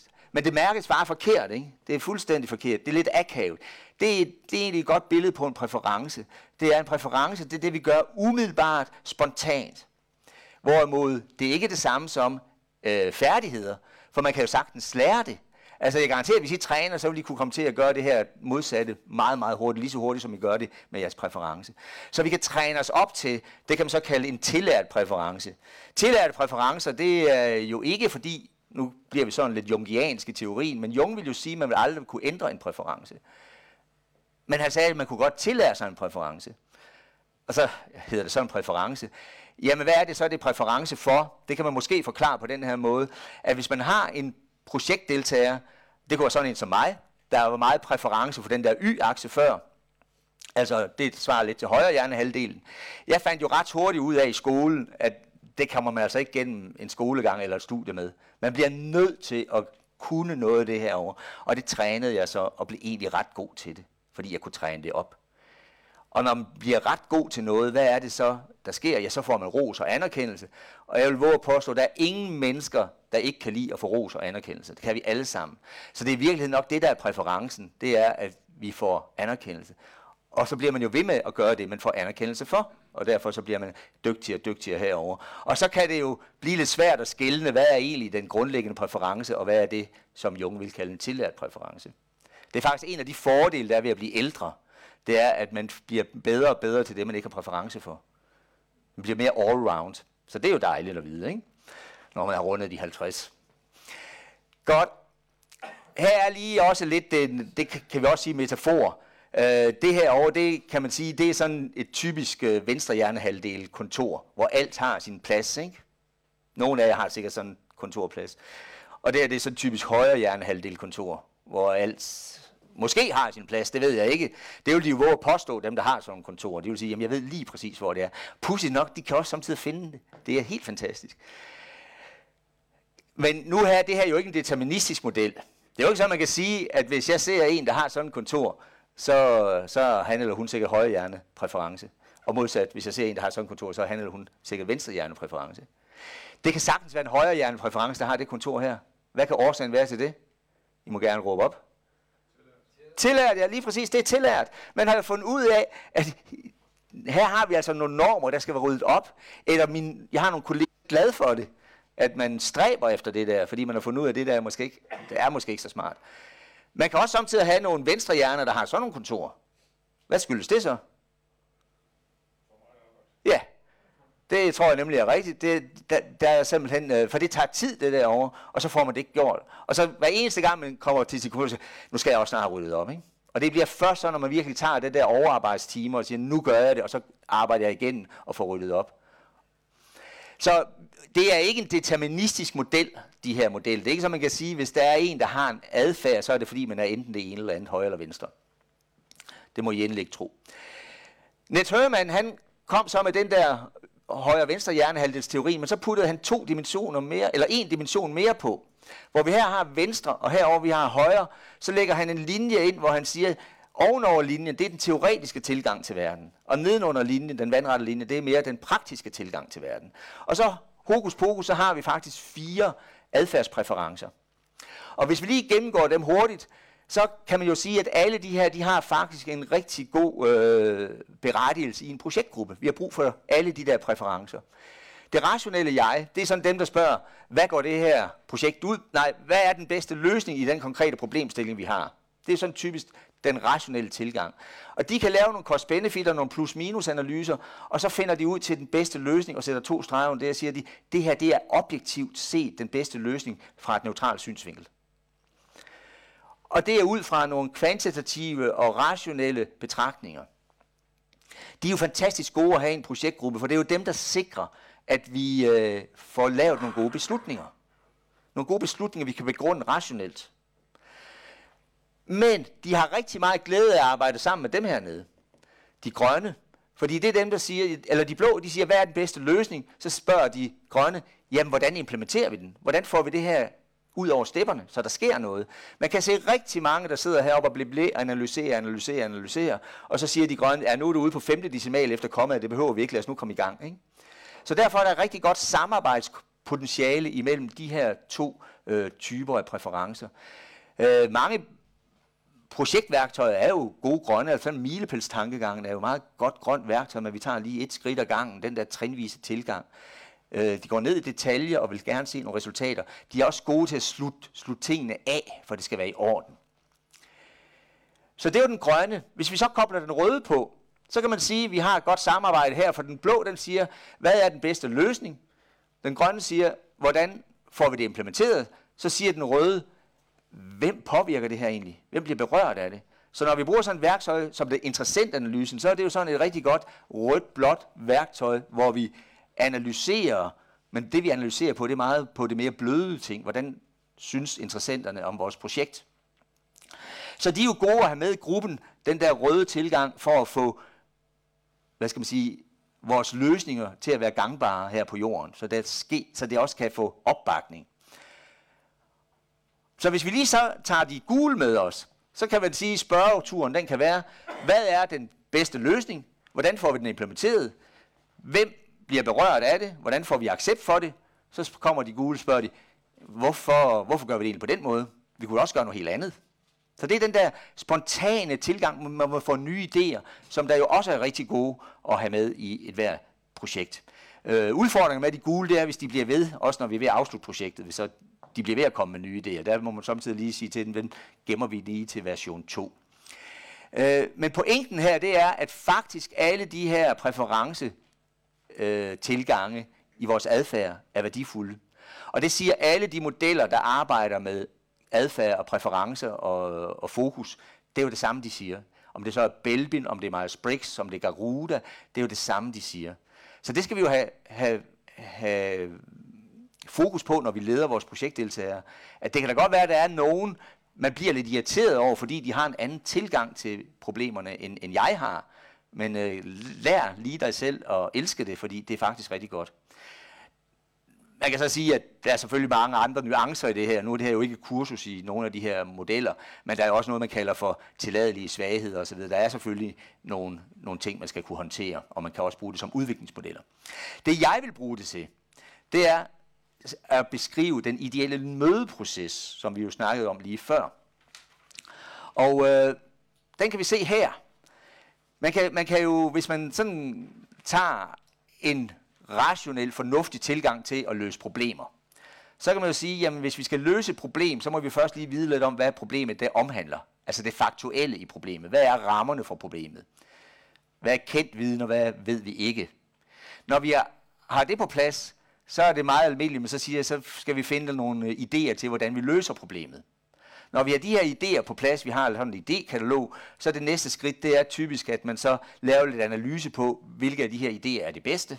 Og så vælger man den bedste idé ud fra nogle rationelle kriterier, og så mærker man lige efter i maven, er det, synes vi også, det er godt? Kan vi lide det her? Har vi vores integritet med os? Er der noget uetisk i det? Er der noget, vi ikke bør gøre? Og det er jo faktisk en proces, der viser de der, at vi på skift er igennem de her fire præferencer. Først det grønne, hvor vi samler fakta og analyserer og virkeligheden, som den er. Og så går vi op i det gule og brainstormer. Og så går vi over i det blå og analyserer på alle vores idéer. Og så mærker vi efter her til sidst, synes vi, at øh, vi har en god idé, som vi, som vi også vil gennemføre. Dernede sidder viljen. Og når vi har besluttet, at det øh, synes vi, ja, så går vi faktisk over i den grønne igen, og så planlægger vi, hvordan vi vil implementere øh, løsningen på problemet. nu siger jeg, at vi starter hernede, og det gør vi også, men, men altså det kan man også, men man kan jo i princippet starte hvilket som helst sted. Man får bare det der 8-tal. Det er også tit, man starter derop. Og øh, egentlig ikke øh, har noget problem, men man siger bare, lad os lige lave en brainstorm. Det kan være, der er noget, der kan blive bedre. Og så brainstormer man der. Så den der 8-talsmodel, den er, den er faktisk rigtig god at have i tanker, når man skal lede en mødeproces, uanset om det er et arbejdsmøde, et beslutningsmøde eller et idégenereringsmøde, fordi så skal man egentlig igennem de her øh, fire faser. Der er lavet nogle undersøgelser, og det er primært på Myers-Briggs, men det samme kan, de samme resultater kan, kan bruges, øh, når vi snakker whole brain. Det er, at når man har nogle præferencer, så vil man i en problemløsningsproces bruge mest tid i den fase, hvor man er. Det vil sige, at hvis man har den her som sin primære præference, så vil man bruge mest tid i den grønne. Og hvis den, man så har sekundær mest som præference, der vil man bruge næstmest tid. Og så de to sidste, der vil man så ikke bruge så meget tid. Det er jo egentlig meget logisk, at du, du, vil, du bliver længst i den fase i processen, der hvor du har dit, dit jeg, hvor du synes, det er sp- mest spændende at være. Men det giver jo nogle udfordringer, når vi skal have en gruppe til at, at fungere. Fordi så får vi jo ikke det billede, vi har der med, at, at vi gerne vil øh, have en god proces, hvor mødedeltagerne de, øh, de følges ad. Så vi vil gerne følges ad igennem sådan en, øh, et møde. Så hvis vi her har et eksempel, øh, nej her står der, hvis vi har et eksempel med 15 minutter, et 15 minutters møde, så vil man bruge 8 minutter i sin primære 4 minutter i sin sekundære, 2 i sin tertiære og 1 minut i den sidste, den inferiøre præference. Og hvis man er sådan en som mig, jeg er rød, blå, grøn og gul, i min præferencerækkefølge, mest rød, næst blå, og så er lidt grøn og gul til sidst. Grøn, det, det, det har jeg ikke så meget af, så det der med at samle fakta ind, det går jeg egentlig ikke så meget op i. Det, øh, og når jeg så kommer herop, hvis jeg har fået en idé, så hopper jeg herover med det samme, og så begynder jeg at analysere på den der. Virkelig analysere, ikke? Og så har jeg en udfordring med og der går sådan lidt behagelsyge i det. Kan jeg, hvordan, hvad gør jeg for at få den idé til at passe ind i, i dem, som projektet øh, påvirker? Så det er min måde at gå rundt i den model der, hvis det er sådan, at øh, jeg bare arbejder alene. Men udfordringen kommer, når jeg arbejder med nogle andre. Øh, fordi øh, så, så kommer det jo til at se anderledes ud. Her står der øh, på skrift, og den vil jeg ikke lige gennemgå nu, men jeg vil hellere lige gå tilbage til den her, hvad der vil kunne ske. Hvis dem, der har primært grøn præference, de vil blive nede i grøn, de vil bruge rigtig meget tid til at samle fakta ind. Samtidig med, at de samler mange fakta ind, grøn, de synes, det er noget værre pjat. Hvorfor bliver vi ved at samle de der fakta ind? Fakta, det er jo bare forstyrrende elementer for idégenereringen. Ikke? Øh, så, så den konflikt er der jo allerede. Hvis så der er nogen, der er meget blå præference, meget hurtigt kommer over i den blå fase i processen, hvad sker der, når de gule de kommer med nogle gode idéer? De blå, hvad gør man så som blå? Det er i hvert fald det, vi prøver på, at skyde dem ned, ikke? fordi øh, det kan vi hurtigt gøre. Det virker ikke, og så videre. Så, så der kommer også en konflikt. Og når de blå så sidder der og analyserer, og virkelig finder nogle objektiv, neutral, set fra et neutralt perspektiv, gode løsninger, så er der de røde, der hurtigt er kommet herned. Hvad gør de så? Nej, det kan vi ikke. Det, det får du mig aldrig med til. Det, det vil vi ikke. Det er uetisk. Ikke? Hvor de blå siger, ah, stop nu det der føleri. Lad os nu lige kigge på de her idéer først, ud fra en neutral synsvinkel. Så kan vi altid lave det andet føleri bagefter. Så hvis ikke vi følges rundt i den der proces, så får vi altså ikke ret gode møder. Og det er noget af det, jeg arbejder med, når jeg hjælper projektgrupper. Det er at, øh, at, at analysere de her processer. Her har jeg en projektgruppe, og jeg har selvfølgelig anonymiseret det, men det er fra en øh, konkret virksomhed. Peter, Maria, Anita, Lise, Paul, Brian, Morten og Henning. Og de har forskellige præferencer, og jeg har så udregnet den der præferencerækkefølge, hvor lang tid de vil være i hver fase i beslutningsprocessen. Og der, I kan se, det er 15 minutter, vi har til det her møde, så der står der tallene fra 1 til 15. Det første minut, der er de rimelig, rimelig enige, fordi der starter, der er de alle sammen i grøn. Men der går ikke ret lang tid, så er der Brian og Morten og Henning, så begynder de at generere idéer. Det der fakta, det keder dem, så nu begynder de bare at forny det. Vi kunne jo, vi kunne jo, vi kunne jo. Og øh, den er der ret mange i den her projektgruppe, de er faktisk meget gule i det. De hopper med på ideen med bare brainstorm brainstorme, brainstorm brainstorme. brainstorm. Men Stakkels Maria og Anita, de synes det er for tidligt. De bliver ved med at samle fakta ind og sige, vi ved jo ikke nok om det. om problemet. Så er der Henning, der har meget blå, så han begynder faktisk, øh, når han har fået nogle gode idéer, og så gider han ikke at høre på de andres mere, så synes han egentlig, det er mere spændende at havle dem ned. Så derfor så begynder han, og det er der faktisk øh, Lise og Peter, de begynder de også at gøre der. Henning, han er faktisk den, der er mest rød i sig også. Så nu begynder han allerede, når han har lavet nogle analyser, at tænke efter, kan vi få opbakning til det her? Er der noget amoralsk i det? Er der noget, vi vil, og noget, vi absolut ikke vil? Og det går han så ind i den mode, samtidig med, at de andre, øh, nu, nu kan vi se, nu er Anita og Maria faktisk begyndt at være med i brainstorm-processen. Det er lidt sent, når de andre de er ved at gå over i noget andet, ikke? Så det er jo heller ikke særlig konstruktivt. Og øh, på den måde, så kan vi se, her har vi et meget analytisk møde, men der sidder lige en rød. Der. Det her, det er faktisk ret godt møde, når vi kommer ned i minut 11, ikke? Og så begynder de jo andre også. Og først hernede, der er vi så i, i den røde, den sidste fase med, vil vi det her? Er det noget, vi kan leve med? Der er ikke ret mange steder her, hvor vi har et rigtig godt møde, faktisk kun i det første minut og i det 15. det sidste minut. Det er jo lidt tankevækkende, hvis vores møder ser sådan ud.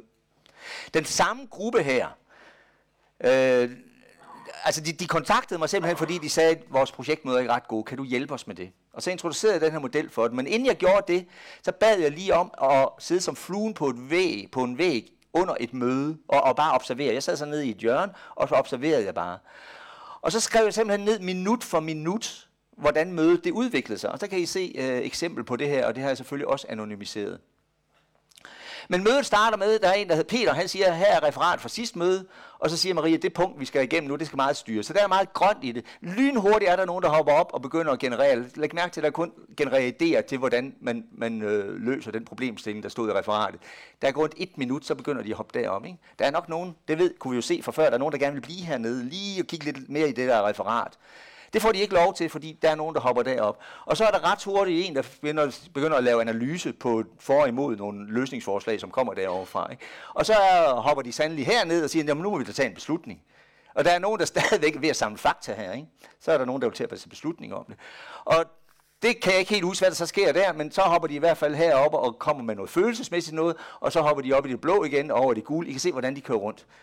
Så der har jeg simpelthen kunne vise for dem, kan I kende det her møde? Og den her, det viser jeg så et par dage efter, de har haft møde. Kan I kende det, var sådan det foregik? Ja. Var det konstruktivt? Nej.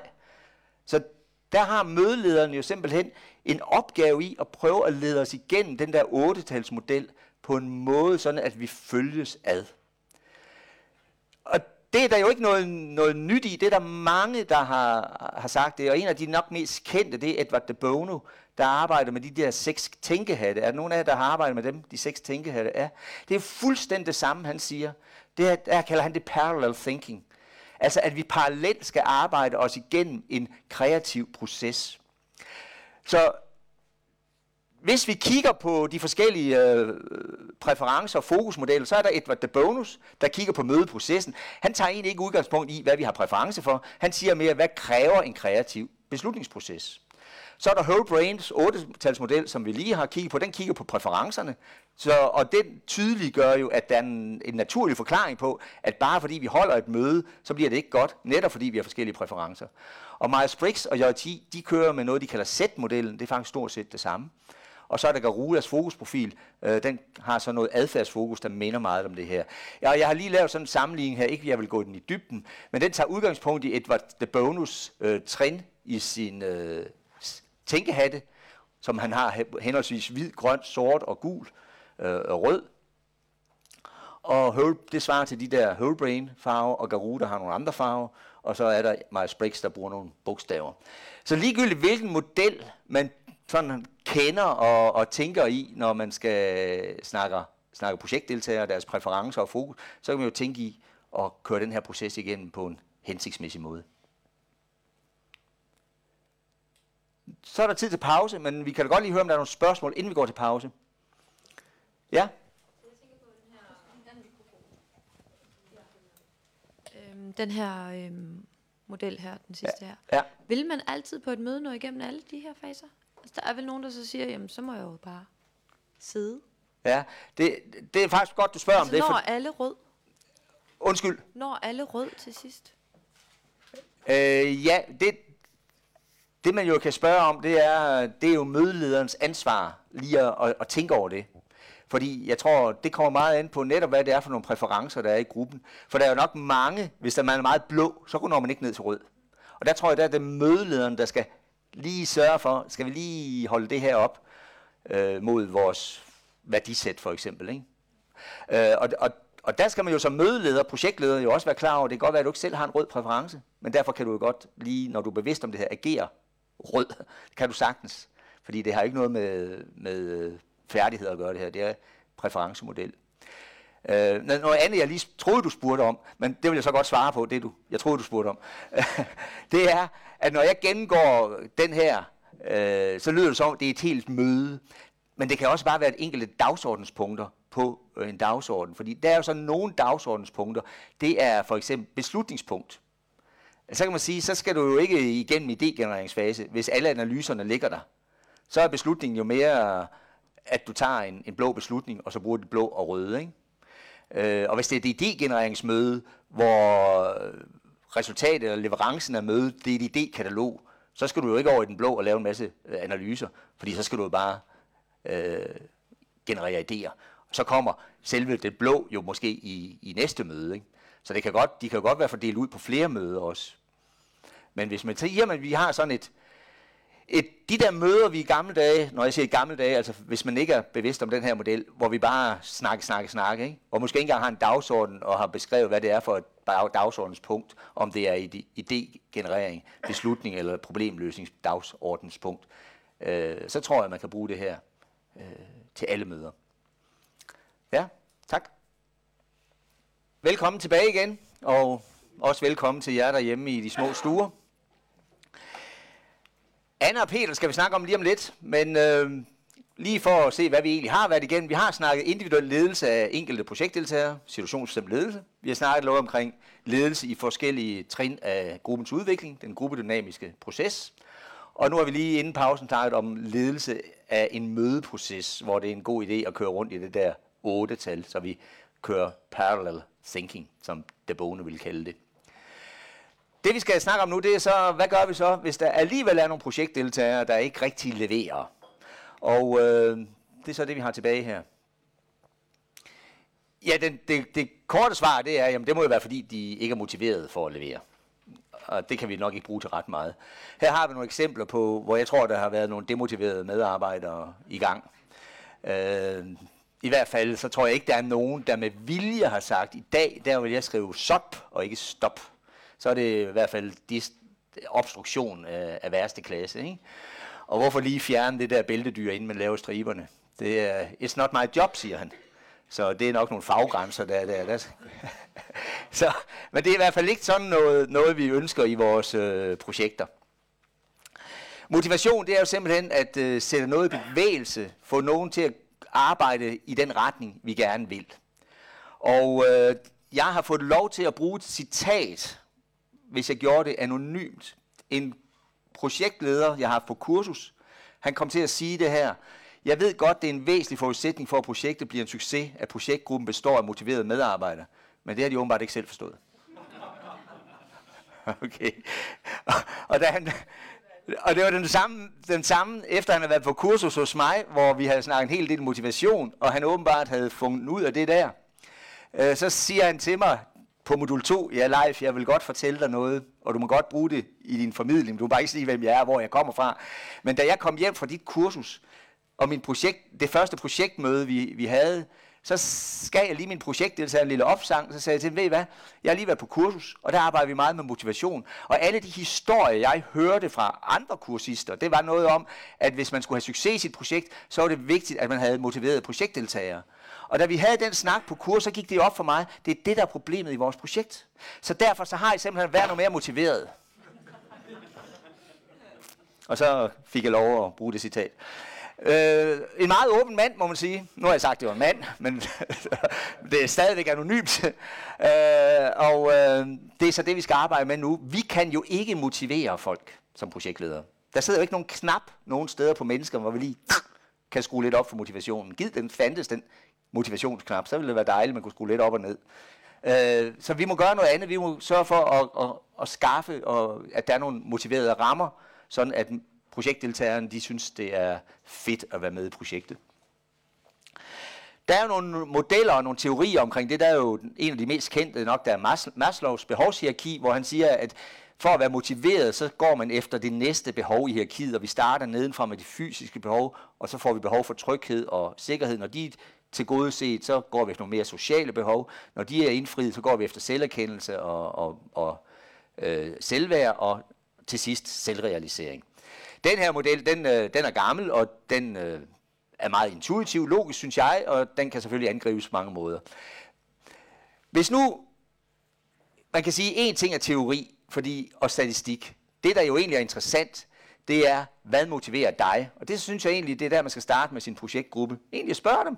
I stedet for at tænke i Maslow og andre teorier, så spørg, hvad motiverer dig? Hvad motiverer dig? Hvad skal der til for, at du synes, det er spændende at være her?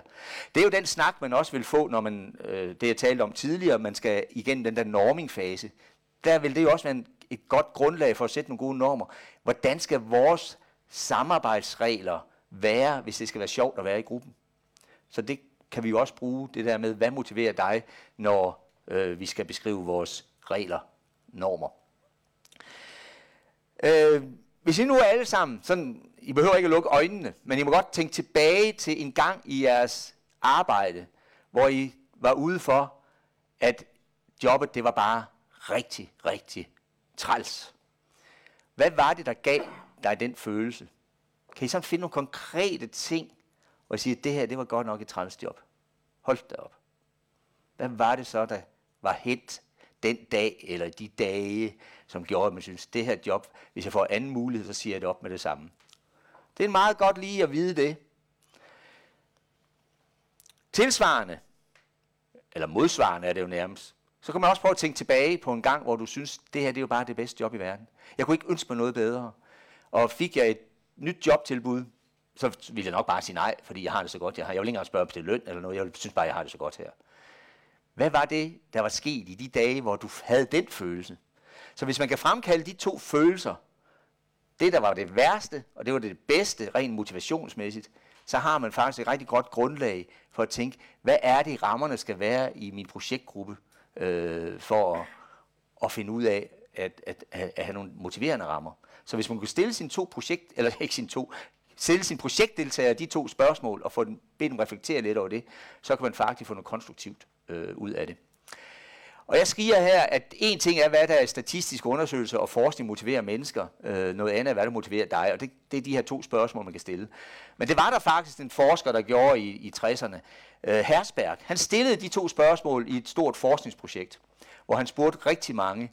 Og så kom han frem til det, der senere blev kaldt hans øh, tofaktorteori hvor han siger, at der er noget, vi kalder for hygiejnefaktorer. Og hygiejnefaktorer, det er simpelthen noget, der skal være på plads. Vi skal have en ordentlig løn, vi skal have en rimelig status, vi skal have nogle rimelige arbejdsbetingelser, sikkerheden skal være i orden, der skal være nogle rimelige personalegoder. Ikke fordi det gør os tilfreds, men hvis ikke det er det, så er vi altså nærmest utilfreds. Hvis vi virkelig skulle blive tilfredse, og det er så der, hvad var det, der, hvis du tænker tilbage, der gjorde, at du havde en rigtig god arbejdsdag, så er det der, hvor vi har følt, at vi har arbejdet med, med noget meningsfyldt. Jobindholdet har været noget, vi kan stå indenfor. Der har været en højere formål med det, vi har lavet i projektet. Men min præstation er blevet anerkendt på en værdig måde. Ikke bare den der, det går jo meget godt. Øh, men også på en måde, som jeg øh, har, øh, kan forstå og, og har tillid til. Og jeg føler i øvrigt, at jeg, jeg udvikler mig.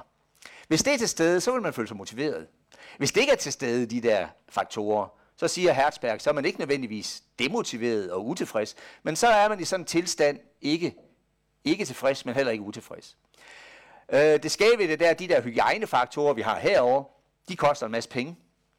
Øh, hvorimod det her år, det er faktisk mere bare ledelse. Vær den gode leder, så kan du håndtere det. Øh, det her, det koster penge, og, og hvis du øh, bruger det, så er det ofte meget kortvarigt. Får man en lønforhøjelse, så tænker man, jamen det var da rart, men nu skal jeg nok snart have en mere. Og det kan være sådan en grim cirkel at komme ind i. Øh, så er der mange, der siger, at jeg bliver da motiveret af at få en højere løn. Og, der, øh, og man bruger jo også løn som motivationsfaktor. Men der kan man jo lige stille det spørgsmål, hvis man kigger på de her to. Er det lønnen i sig selv? Er det kroner og ørerne, der motiverer? Eller er det den anerkendelse, der ligger bag det, at du får en højere løn? Der tror jeg nærmere, det er det sidste. Øh, jeg ved ikke, om I nogensinde har prøvet at få, øh, for eksempel, for du bliver kaldt ind til chefen, så siger chefen, du har lavet rigtig godt stykke arbejde, og du får simpelthen en lønforhøjelse, du får 2.000 kroner mere i måneden nu, og, og det er fordi, vi er så glade for det, og, og, og det skal du lige vide. Ja, så bliver man glad, ikke? Og så kommer man på vej ud af døren, så siger chefen, ja, i øvrigt, øh, det er jo noget, alle får. Åh. så, så faldt den der anerkendelse lidt, ikke? så er det jo bare en automatik, og så er løn nok ikke så motiverende. Ikke? Så, så når vi siger, at løn er motiverende, så tror jeg mere, det er det, der ligger som baggrund for, at vi har fået lønnen, der virker som en anerkendelse, og det er det, der motiverer os. Den her model, den øh, minder jo så også meget om øh, Maslows behovspyramide, hvor man kan sige, herover der har vi de grundlæggende behov ved Maslow, og herover der har vi så mere de, de øverste selvrealiseringsbehov. Og øh, der er også Douglas McGregor, der arbejder med X og Y'er. Og det, det er ikke, at han mener, at der er X-mennesker og Y-mennesker, men han mener, at hvis man kigger på den måde ledere, de leder på, så er der nogen, der leder ud fra en antagelse om, at der er nogen, der bliver motiveret af det her. Og det, og det genspejler sig i deres lederstil. Og det er måske ikke det mest hensigtsmæssige. Og der er nogen, de har fanget det, at, og de leder simpelthen ud fra en antagelse om, at det er det her, der motiverer. Så den gode projektleder, mener jeg, skal tænke i y-ledelse. Og det er altså den, der egentlig tænker i, det er gratis. Øh, det er jo meget fint, og, og egentlig, det her det skal selvfølgelig være på plads, for ellers får vi utilfredse øh, projektdeltagere. Man kan sige, at øh, hvis ikke man har, har fokus på det, så risikerer man at få en projektdeltager, der kommer ind i det, man kan kalde for en ond cirkel. Her er en projektleder, der føler, at rammerne ikke er så gode. Det skal gå stærkt, og hvis det skal gå stærkt, så slækker vi lidt på kvalitetskraven. Det kan man jo blive nødt til. Dokumenterer ikke lige så godt man kunne, og tester ikke lige så godt man kunne, og, og man laver det hurtigt, for det skal gå stærkt. Det skal det jo meget i dag, det skal gå stærkt. Det kan jo så gøre det, at øh, man får sådan en lidt skidt med det holdning, når det skal gå stærkt. Så går vi ikke så meget op i det. Sådan generelt skidt med det holdning. Hvis, det kan man jo ikke undgå at øh, vise i sin adfærd. Og når man viser det i sin adfærd, jamen så kan det jo være, at kunderne de opdager det, altså projektets kunder, så bliver de utilfredse. Og utilfredse kunder, de giver en dårlig feedback. Og hvis ledelsen hører, at der kommer dårlig feedback, så kommer man også dårlig feedback fra ledelsen. Og så tænker man jo, nå okay, det er jo egentlig ikke særlig motiverende. Jeg får kun dårlig feedback. Og når man er demotiveret, så kommer der sådan et generelt dårligt miljø i projektgruppen. Og øh, i et dårligt miljø, der bliver produktiviteten og kvaliteten lavere. Og endelig så påvirker det jo vores projektøkonomi. Og en dårligere projektøkonomi, det giver faktisk øh, ikke de bedste vilkår for at have nogle gode rammer. Vi får større arbejdspres, og så skal det gå endnu stærkere osv. Den der onde cirkel, den skal vi jo som projektleder også tage et ansvar for. Og det kan vi jo gøre ved at tænke i, hvordan vi leder vores projektdeltagere. Vi skulle jo gerne over i den øh, gode cirkel, som ser sådan her ud. Det er jo bare det modsatte. Projektdeltagerne de oplever, at vi kan se resultater af vores indsats i projektet. Haha, der kan du som projektleder godt gøre noget. Hvordan kan jeg synliggøre, at da, vores projekt har nogle resultater? Ikke kun på lang sigt, men også på den korte bane, altså de der frugter, vi høster undervejs. Hvis vi kan lave en leder, en projektplan, der viser det for eksempel, så får vi måske sådan en, en generel holdning om, det skal altså være, det skal være godt, det vi laver. Og vi kan se resultaterne. Det skal være godt, og når det er godt, så får vi tilfredse kunder, og tilfredse kunder, de, øh, de, de roser os, giver positiv feedback, og ledelsen giver os også positiv feedback, hvis de kan se, at projektets kunder er tilfredse, og øh, det giver motiverede og glade projektdeltagere, godt miljø, og i et godt miljø, der laver vi bedre og højere produktivitet og kvalitet, og øh, så får vi også en bedre økonomi, og så får vi nogle bedre betingelser for at, at lave kvalitet i projektet. Så nemt er det. Det er bare at komme ind i den, i den gode cirkel. Spørgsmålet er så, hvordan får vi den der gode cirkel etableret? Hvis vi har en ond cirkel, og ved at komme ind i en ond cirkel, så kræver det altså noget af en projektleder at få den vendt til en god cirkel. Og øh, det vil jeg ikke sige, at jeg har øh, trylleværktøjet til, men øh, der er faktisk et værktøj i, i den her bog, en gammel bog, der hedder Det irrationelle element, som jeg har, på grundlag af den har jeg skrevet en artikel. Og det er den artikel, I også kan finde øh, på nettet, der hedder Hvorfor er vanskelige projektdeltagere vanskelige? Den tager udgangspunkt i en model fra den bog. Og det er så den, jeg vil slutte af med her lige at fortælle om, hvordan man kan bruge en meget praktisk orienteret model, som hvis man sidder ned og lige bruger modellen som et øh, øh operationelt værktøj, så kan man faktisk måske få nogle idéer til, hvordan man skal gribe enkelte projektdeltagere an, der er kommet ind i den onde cirkel. Øhm, og det var det, jeg nævnte. Det minder lidt om situationsbestemt ledelse, øh, bare med nogle andre øh, dimensioner. Medarbejdere er forskellige, så derfor skal vores kommunikation med dem jo tage udgangspunkt i den enkelte medarbejders personlige følelse omkring sin egen jobsituation, både generelt og i relation til projektarbejde. Så hvad føler den enkelte medarbejder omkring den situation, han eller hun er i? Her kommer der så to historier. Nu bliver det altså sådan noget højt læsning, men uh, I må gerne selv læse, men jeg læser det lige op også. For der kommer en Annas historie og en Peters historie.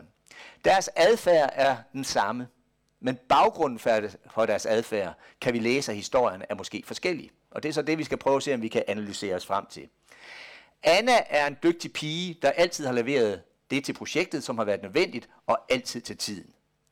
Der er også altid styr på hendes administrative rapporteringer til projektlederen, både når det angår tidsplaner, timesedler, budgetter og målbeskrivelser. I den sidste tid er hun dog begyndt at virke ligeglad med sit arbejde, og flere af de andre fra projektgruppen har endda hørt hende bagtale projektet over for kollegaer i kantinen. Citat. At arbejde for dette projekt er som at grave et hul i jorden, og derefter grave et nyt hul for at komme af med jorden fra det første hul. Akkurat ligesom målbordene. Et rigtigt Sisyfos-projekt. Jeg føler, jeg kaster perler for svin. Og derfor gider hun ikke at levere. Hvor er, hvor er problemet med Anna? Sådan ren, jeg kommer med en model lige om lidt, men sådan rent intuitivt, er der nogen, der kan se det? Hun kaster perler for svin. Ja? Ja, hun mangler anerkendelse for det, hun laver. Fordi hun, hun, hun mener selv, hun laver noget godt. Så hun har egentlig selvtilliden i orden, men hun mangler anerkendelsen. Godt. Så kommer Peter, den er lidt, lidt længere. Jeg skal herover, ellers kan jeg ikke læse. Jeg læser højt igen. En af dem, der har hørt Anna folde sig ud i kantinen om projektets ledelse, er Peter. Anna og Peter har indtil for en måned siden arbejdet meget tæt sammen i projektet. Peter har altid oplevet, at Anna har været enormt sej til at levere det, som projektlederen forventede af hende. Det har også været betryggende for Peter at vide, at Anna var garanten for, at deres fælles arbejde blev rigtig tjekket og afleveret til tiden. Anna gav dog altid udtryk over for Peter, at hun synes, at han var fantastisk til at lave den sidste finish i rapporternes figurer. Peter tænker dog, det er selvfølgelig rart med lidt ros, men så gode synes jeg nu ikke, at figurerne er. Men et eller andet synes Anna åbenbart, hun skal rose mig for. Peter ved dog godt, at Anna reelt mener sin ros af et godt hjerte. Men han har en indre utilfredshed med sit arbejde og føler en manglende selvtillid til sit eget arbejde. Han kan godt gribe sig i at misunde Anna for hendes sprudlende selvtillid. Peter bliver efterhånden mere og mere irriteret over, at Anna går og skamroser hans arbejde. Efterhånden taber han lysten til at aflevere til projektet, da han mener, at andre kan gøre arbejde bedre end ham, og der er jo ingen grund til ligefrem at udstille sig selv med sit middelmodige arbejde. Hvor er forskellen mellem Anna og Peter? Adfærden er den samme, de leverer ikke. Men Peter, og Peter får ros og anerkendelse, men han har en indre uro, der måske nærmest kan beskrives som manglende selvtillid. Og det er jo klart, hvis vi kan analysere os frem til, at de er forskellige i deres begrundelse, og det er jo ikke, det er jo ikke en rationel begrundelse, men det er måske den måde, vi kan begrunde det rent mentalt. Hvis den er forskellig, så skal vi nok også lede, lede dem forskelligt. Og det er så det, som øh, det irrationelle element øh, i mennesket giver et, et godt bud på, synes jeg, i en meget simpel model. Den tager udgangspunkt i det her, at medarbejdere er forskellige, også selvom deres adfærd viser fælles træk. Og den kommunikation, vi har med dem, skal tage udgangspunkt i de enkelte projektdeltageres personlige følelser omkring deres egen jobsituation, men også generelt i, og i relation til det enkelte projekt. En positiv selvopfattelse, det er, at man har selvtillid. Det er den bedste udgangspunkt for at føle sig tryg i forbindelse med projektarbejde og de ændringer, man skal igennem i forbindelse med et projekt. Så den her kan faktisk også bruges i forhold til interessenter, den her model. Den enkelte projektdeltagers selvopfattelse er en funktion af en resultatopfattelse. Og der kommer der lige et schema om lidt. Men er det ikke meget rimeligt at tænke, at hvis jeg skal have selvtillid, så får jeg det nok på en god måde, hvis jeg hører, at det arbejde, jeg laver, at jeg får anerkendelse for det. Vel at mærke, hvis jeg har tillid til den anerkendelse. Hvis jeg tager den anerkendelse alvorligt. Så er det ikke bare, bare altså noget af det værste, synes jeg, det er det, jeg kalder det rituel anerkendelse. Og nu skal jeg også lige huske at klappe. Altså når jeg holder kurser, øh, så klapper vi samtidig af dem, der har lavet en præsentation. Men vi klapper ikke rituelt. Fordi så går der inflation i det, så bliver rituel anerkendelse. Og det, det tror jeg ikke på. Men jeg tror på anerkendelse, hvor vi kan begrunde, hvorfor vi lige klappede af det. Det var derfor, jeg klappede. Det var derfor, jeg klappede. Det er anerkendelse. Modellen, som øh, er fra bogen der, og som også er gengivet i min artikel, det er, at man stiller simpelthen de her to dimensioner op over for hinanden. Herover, der har vi det, vi kan kalde for... Der kom kommer den ind der? Ja. Selvopfattelse, den kan være positiv, og den kan være negativ. Det er altså det, man også kan kalde selvtillid. Jeg har en positiv selvopfattelse, det vil sige, jeg har selvtillid. Jeg synes, det arbejde, jeg laver, er godt. Hernede, der bryder jeg mig ikke rigtig om det. Jeg, er ikke rigtig, jeg synes ikke, det er godt nok. Det andre kunne måske gøre det bedre. Heroppe, der er det resultatopfattelse. Det er, hvordan oplever jeg, at omgivelserne, mine ledere, mine, mine kollegaer, de giver feedback på mine opgaver. Føler jeg positiv resultatopfattelse, eller føler jeg ikke, at jeg får den gode resultatopfattelse, så er den negativ. Og der kan man jo nok se, hvis vi tager eksemplet fra før, at så er Anne heroppe. Hun føler ikke, hun fik anerkendelse, men hun føler egentlig en positiv selvopfattelse. Så hun, har, hun hviler godt i sig selv, men hun taber interessen for at levere, fordi det var som at kaste perler for svin, som hun udtrykte. Peter derimod, han er hernede. Han kan godt se, at han får masser af ros fra Anne, men han har en indre mistillid til, om Anne nu mener det. Jeg tror, at vi alle sammen, jeg ved, kan selvfølgelig kun tale for mig selv, men vi alle sammen har prøvet at være i enten den ene eller den anden af de her to. Jeg kan i hvert fald huske samtidig, at jeg har været hernede, hvor jeg sådan, altså jeg får godt nok anerkendelse, man kan vide, om de bare siger det, fordi de vil være flinke. Mener de det? Har de forstand på at give mig den anerkendelse? Samtidig, når man får ros af den administrerende direktør, ikke? så spørger man sig selv, hvad ved han egentlig om det? Var det bare sådan en rituel anerkendelse? Men hvis nu han kunne begrunde, hvorfor han roser mig, så er det meget mere værd. Ikke? Så det kan, den der rituelle ros, den kan gøre, at vi faktisk falder herned. Lad os lige prøve at se øh, lidt på, hvad der kendetegner de her fire felter i den her model. Positiv resultatopfattelse og positiv selvopfattelse, det er klart. Der har vi nok nogle projektdeltagere, som vi gerne vil have. Ikke? Nå, hvad skete der? Nå jo, den skulle jeg, skulle jeg lige vise. Det er jo fordi, øh, anerkendelse og selvrealisering, som vi lige har talt om, det er jo også det er jo nogle af Maslows behovspyramider. Ikke? Lad os lige kigge på, hvad der kendetegner dem her op. Positiv resultatopfattelse. Ja, det er jo der, hvor vi er inde i den gode cirkel. Det er jo projektdeltagere, der sætter ting i gang, som også tør løbe nogle risici, som er selvstændige, arbejder kreative og forpligtende osv. Det er der, vi gerne skal have alle vores projektdeltagere. Vi må nok erkende, det har vi ikke altid. Hvis vi tager sådan en som Anne, så har vi jo hende herover. Det bedste, der kan ske, hvis en projektdeltager begynder at tvivle på anerkendelsen og føler en negativ selv- eller resultatopfattelse, det er faktisk, at de strænger sig an og begynder at synliggøre egne resultater. Altså faktisk prøve at fortælle, nu skal I, det, det jeg har lavet, det er faktisk værdifuldt for projektet. Det kan godt være, at I ikke kan se det, men nu skal jeg lige forklare hvorfor det er. Ikke? Så, så har vi jo stadigvæk, øh, så, så er det dem selv, der sørger for, at, man, at de kommer derover i den positive resultatopfattelse. Det er bare ikke altid sådan, det sker. Der er nogen, og det kommer også an på, hvordan man er som person, der er nogen, de får ikke lige det, det gjort med at strenge sig an og synliggøre, hvorfor deres resultater er gode. De bliver mere såret, såret bliver måske lidt stadige, de bliver måske aggressive, nogle de giver op, og, og så er der nogen, der søger væk for at, at finde et sted, hvor de kan få en positiv resultatopfattelse. Det kan være et nyt projekt eller nye. Man kan sige, at de her kriterier, eller de her karakteristika er det, for negativ resultatopfattelse, de bliver værre og værre, jo længere vi kommer ned. Og til sidst så står der, syge melder sig. Ikke? Der skulle vi jo nødig ned. Og øh, det værste, der kan ske, det er jo, at det går så galt, at de begynder at, at det begynder at påvirke deres selvopfattelse, så den også bliver negativ. Og så falder de jo herned, hvor de har negativ resultatopfattelse og negativ selvopfattelse, så er vi virkelig inde i en ond cirkel. Ikke? Øh, og det her, det er jo i hvert fald ikke noget, der er særlig produktiv i projektet, de ting, der står der. Så har vi Peter, der var herover. Det er jo så der, hvor vi har nogen, der har negativ selvopfattelse. De tvivler lidt på sig selv. Synes egentlig ikke, de er så gode i det, de arbejder, de laver. Men de får en god feedback. Og øh, der kan man sige, at det bedste, der kan ske her, det er jo, at det, at de får feedbacken, det gør, at de begynder at øge deres selvopfattelse, så de kommer derop. Men det kræver jo, at den feedback, den er reelt. Og det er ikke bare den der rituelle feedback, så, som jeg har nævnt et par gange. De kan også godt blive lidt overrasket. Hold op, var det godt, det jeg lavede? Nå, jamen, øh, kan du ikke lige begrunde det? Hvis så det kan begrunde, så fint. Og hvis det ikke kan begrunde, så nå, ja, det var nok bare rituelt. Så der kan det jo også ske det, at øh, de kommer herned og, og føler egentlig ikke rigtigt, at øh, den der resultatopfattelse, den er, er reel. Den feedback, de får er reel. Så, så de kan også opgive opgaven, så rejser de til, ind til nogle opgaver, som de ved, de behersker. Fordi så har de tillid til det.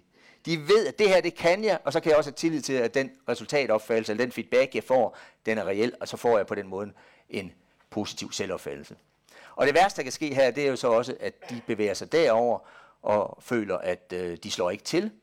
Og så er det jo sådan, at hvis medarbejdere og projektdeltagere, de viser den her adfærd, adfærd ja, så begynder de reelt også at få en negativ feedback, og så styrker det jo deres negative resultatopfattelse, og så går de over i rubrik 4. Det karakteristiske ved den her model, eller i naturen i den her model, det er jo, at felt 2 og felt 3, de vil blive tømt. Der er man midlertidigt. Og der skal vi jo så som projektleder tage et ansvar for, at når vi har nogen oppe i felt 2 og felt 3, at de så ikke falder herover i firen og bliver så nogen, der går rundt og bare er skyggen af sig selv og kun leverer det, de bliver bedt om. Kun arbejder. Altså regeltro, det kan man jo godt sige er positivt, men regeltro, det er, at jeg gør kun det, jeg bliver bedt om. Og jeg skal nok prøve at følge reglerne, men bestemt heller ikke mere. De bliver apatiske og handlingslammede. Så der skal vi som projektleder jo egentlig tænke i, hvad gør jeg for, hvis jeg har en som Peter her, og får ham skubbet derop, og hvis jeg har en som Anna herop, og får hende skubbet herover. Og noget af det her, det har jeg jo sådan set sagt, så det vil jeg ikke gå ind på, men man kan jo tænke i information, uddannelse, træning, coaching, støtte, inddragelse og, og hvordan man giver feedback. Det her, det er også det, jeg lige har sagt, så den vil heller ikke gennemgå det mere for jeres egen skyld, når I får øh, henter dokumentationen. Øh, her står så nogle helt, helt overordnede med, øh, idéer til, hvad man kan gøre. Hvad er det egentlig, den gode feedback er, alt efter hvor vi er i de her felter? Heroppe, der er det jo noget, at vi skal give positiv feedback på initiativer og nytænkning, for at vi kan blive inde i den gode cirkel. Anerkend, at folk de også gør fejl, øh, og, og, og sikre sig, at de fejl, de laver, de bliver, øh, bliver god grundlag for videre læring. Hvis vi er herover, det var så her Anna var, der må vi jo måske tænke lidt i, at øh, hvis hun ikke hun føler, at det hun laver, det bliver anerkendt, jamen så må vi jo gøre et eller andet for at beskrive for hende, at man er glad for hende. Eller jeg er både glad for hende og for hendes resultater. Beskriv egentlig, hvad de betyder for projektet, så hun får tillid til, at, øh, at hun leverer kvalitet, og at den høje standard af leverancerne i forhold til, hvad der ellers set. Og igen, naturligt kun, hvis det er reelt. Pas på med rituel ros. Det giver fuldstændig den modsatte virkning. Det gør det begge steder. Og med Peter hernede, giv positiv og offentlig feedback. Der skriver jeg offentlig feedback, fordi det offentlige i det, der, der mener jeg ikke offentligt, at vi skal skrive det i aviserne og på internet og sådan noget. Øh, offentligt sæt det lige i situationstegn, det burde jeg have gjort.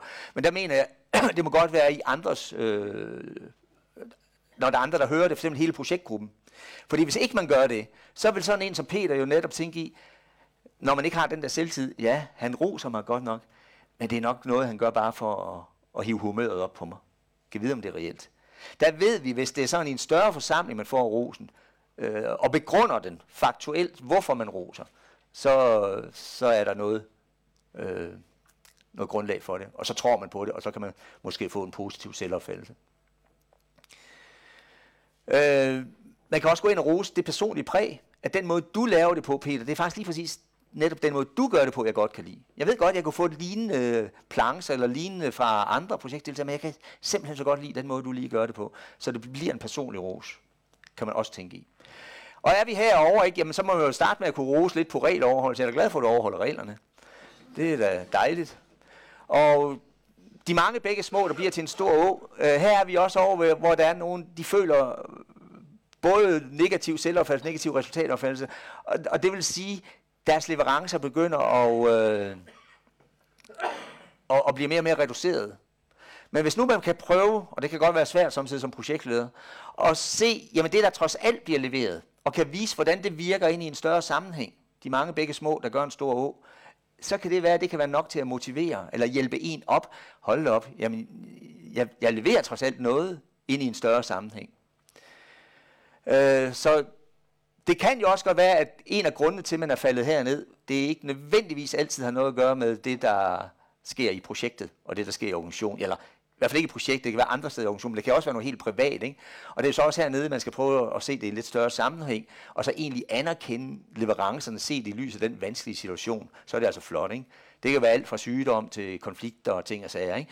Tag det op og få sat leverancerne ind i den sammenhæng. Så kan det være, at man som hvis man er faldet herned, at man kan bruge det positivt.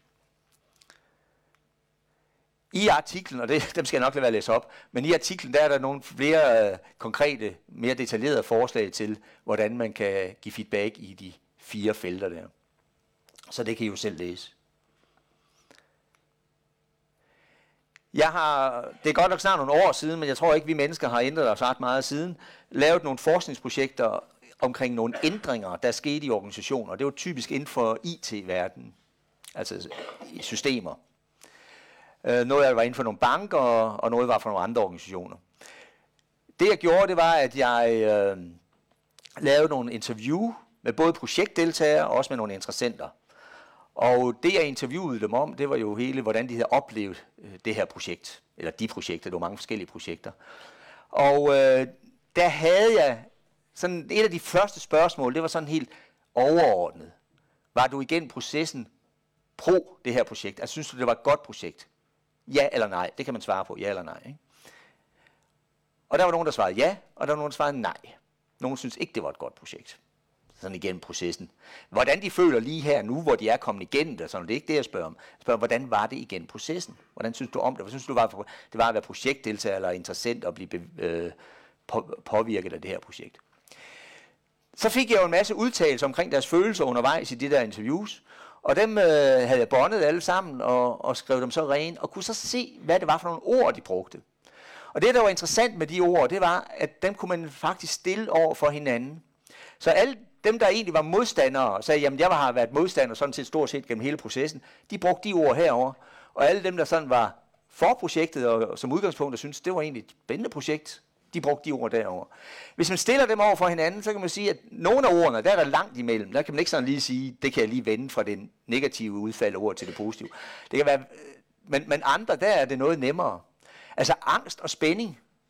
Hvad er forskellen på angst og spænding? Om man er bange for noget, eller man synes, det er det, der er spændende. Hvad kunne det være? Er der nogen, der lige har et hurtigt bud på det? Jeg har en kammerat. Ja, undskyld. Ja, det er resultatet. Hvis nu du skal vende en følelse af, undskyld, der sagde, hvis man har angst, så blokerer man. Og hvis man synes, det er spændende, så vil man gerne. Det er resultatet af den følelse. Hvis nu man skulle prøve at vende det til, at, øh, at sige, hvordan får jeg noget vendt fra, den samme person har angst. Den person, der giver udtryk for, at jeg har angst for noget, jeg er bange for noget, det vil jeg gerne vende til, at Nå, det er egentlig spændende. Hvad er det, jeg skal gøre som leder? Der er et svar der. Det kunne være noget med støtte, ja øh, noget med noget information, noget, altså sikre tryghed og så videre. Ikke? Øh, jeg har en kammerat, han øh, har, nu har jeg aldrig, og jeg kunne aldrig finde på det, at springe ud med en faldskærm. Øh, jeg tør, tør simpelthen ikke, det er for pivet til. Jeg tør ikke, der vil jeg være herover angst. Jeg har en kammerat, han gjorde det, og han synes, det var smadret spændende, ikke? Prøve det. Og så siger han, jeg vil ikke gøre det igen, men nu har han prøvet det, ikke? Men en helt anden tilgang, det, altså jeg, jeg, jeg er slet ikke der. Men jeg har da leget lidt med tanken, hvad skulle der til, for at jeg synes alligevel, at det kunne måske være lidt spændende. Og det er jo lige præcis det, du siger der.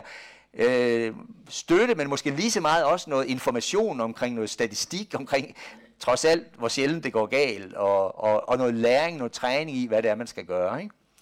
Så kan jeg måske få noget spænding. Synes, det er spændende.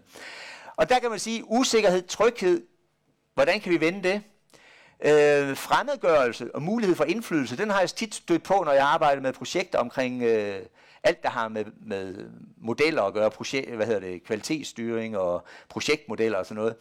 Hvor der er jo nogen, der siger, hold da op, nu er alt dokumenteret i procedurer og instruktioner for, hvordan vi skal arbejde. Det er godt nok fremmedgørende, det her. Hvor jeg siger, ja, men hvis nu vi kigger lidt på det, så kan det også give dig mulighed for indflydelse. For nu får du mulighed for at være med i nogle processer omkring korrigerende handlinger og ændre tingene osv. På, bare på et andet plan, end lige på ned på detaljplan.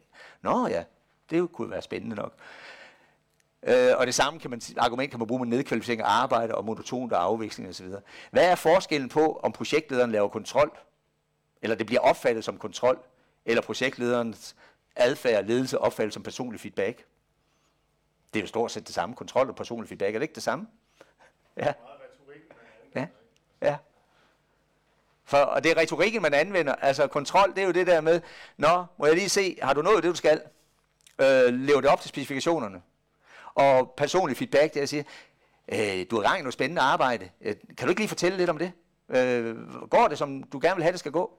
Det, det er jo fuldstændig det samme min interesse er den, udover at jeg også gerne vil motivere, så har jeg en interesse for kontrol, ikke? fordi jeg er projektleder. Men retorikken, som du siger, det er afgørende her, og det er jo bare noget, man skal tænke i, når man er leder. Øhm, den her, den er også meget god. Den sidste, procesfixeret, resultatorienteret. Øh, specielt i de her forandringer, så er der nogen, der blokerer, fordi de synes, hold da op, det er en hård proces, den her. Hvis nu man kan forvente det lidt til at sige, jamen det kan godt være, at processen er hård, men prøv at have fokus et andet sted end på processen, men på resultatet. Så kan det gøre processen lidt nemmere. Vi ved godt, hvis der er et eller andet, vi gerne vil, så kan vi gå, gå gennem mild og vand.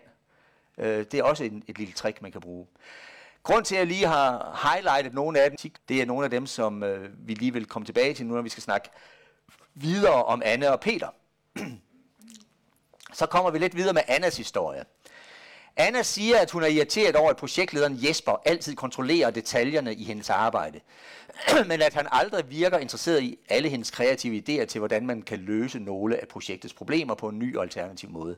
Det får hende til at føle sig fremmedgjort i forhold til det projekt, som hun ellers i starten synes var meget vedkommende for hende. Der er jo altså klart to ord der, der kommer fra den negative siden af den liste, vi så før. Så ved at benytte tankegangen og modstand og motiver, den vi lige har set, bliver Jesper klar over, at han må gå i dialog med Anna om, hvad der skal til for, at hun kan ændre sin følelse af at blive kontrolleret og være fremmedgjort, til at hun i stedet kan føle, at hun får en personlig feedback fra Jesper og får mulighed for indflydelse på projektet. Og det er jo egentlig bare et spørgsmål, om vi ser på den ene af møntens side, eller den anden af møntens side. Og det er det, vi som projektledere skal, skal tænke i. Hvordan bliver det opfattet? Den adfærd, jeg har, hvordan bliver den opfattet? Kan jeg ved at ændre min retorik, som der rigtig bliver sagt, øh, få, få synliggjort, øh, at jeg, jeg egentlig har en anden hensigt med min, min dialog. Så det var Anna. Peter. Og, og Anna, det var jo simpelthen for at få hende fra øh, den der negative resultatopfattelse, til egentlig få hende til at se, at, at projektlederen Jesper her anerkender øh, hendes resultater. Peters problem, det var jo, at han havde godt nok en positiv resultatopfattelse, men en negativ selvopfattelse. Han var nede i det der felt 3. Han siger, jeg keder mig med mit eget arbejde. Det er meget monotont, og jeg kan ikke se, hvordan det bidrager til projektet sammenlignet med så meget andet. Jeg er usikker på, at jeg overhovedet bidrager positivt til den udviklingsproces, vi kører i projektgruppen. Og det, hans arbejde bestod i, det var at lave en masse modeller og nogle, nogle figurer og ting og sager, som var piece of cake for ham og, og det kunne han da ikke se, at det var noget særligt. Til gengæld var der andre i projektgruppen, som lavede noget meget mere avanceret, og som han som tænkte, det var på et fagligt niveau, som han slet ikke kunne være med. Så derfor så havde han ikke selvtillid, selvom han fik positiv anerkendelse for det, han gjorde. Ved at benytte tankegangen om modstand og motiver, bliver Jesper klar over, at han må gå i dialog med Peter om, hvad der skal til for, at han kan ændre sin følelse af at lave monotont arbejde, som sikkert ikke bidrager til udviklingsprocessen. Til at han i stedet føler arbejdet afvekslende, med en klar og tryg tilbagemelding om, at det er vigtigt for resultatet, så kan han måske bedre leve med lidt træls proces. Jesper kan for eksempel prøve at synliggøre projektets vision og mål, så disse bliver mere interessante og efterstræbelses, efterstræbelsesværdige og dermed langt overskygger processen. Så her simpelthen at, at synliggøre over for Peter, at de der modeller, han laver, de der powerpoints, eller hvad det er, han laver, at de faktisk har en betydning at det er faktisk reelt, når jeg roser. Det er faktisk ikke bare rituelt, men det er fordi, de er så vigtige. Få nogle kundeudtalelser måske ind og sige, at de er glade for, at vi ser de her modeller i forhold til lignende, hvor vi har set nogle andre, der bare har været noget, noget, noget øh, knap så avanceret. Så i at gå i dialog med de her mennesker, så kan man jo altså dreje bare ved retorikken øh, noget i sin lederstil. Og det er jo, man skal huske, det er jo, pas på ikke at pege fingre af de der projektdeltagere, som ikke leverer. Øh, det har de jo bare at gøre, siger man. Det er det, de er hyret ind i projektet for. Så skal de selvfølgelig levere, de er jo leverandører. Ja, men det kunne jo være, hvis du peger lidt på dig selv, du kunne se lidt i din egen øh, lederstil. Så derfor husk, at der er altid nogle fingre, der peger på dig selv, når du peger på andre. Og øh, som Linnea Axelsson har sagt her, kritik gør altid ondt. Men samtidig så kommer vi ikke udenom, at størstedelen af menneskelig indsigt og forandring som forudsætning har andres oprigtige reaktioner på os. Så man kunne jo bare gå ud og spørge sine projektdeltagere, hvad synes I om min lederstil? Er der noget, der gerne vil være anderledes? Føler du, at jeg giver dig den anerkendelse for dit arbejde, som øh, du har fortjent? Føler du selv, at du leverer det, du gerne vil i arbejde? Ved de to simple spørgsmål spørger du ind til henholdsvis resultatopfattelse og selvopfattelse. Sværere behøver det jo ikke være. Og så får du noget feedback, og det er jo en god gave til dig, øh, som du kan bruge konstruktivt i dit videre projektlederliv, håber jeg. Jeg siger tak for nu.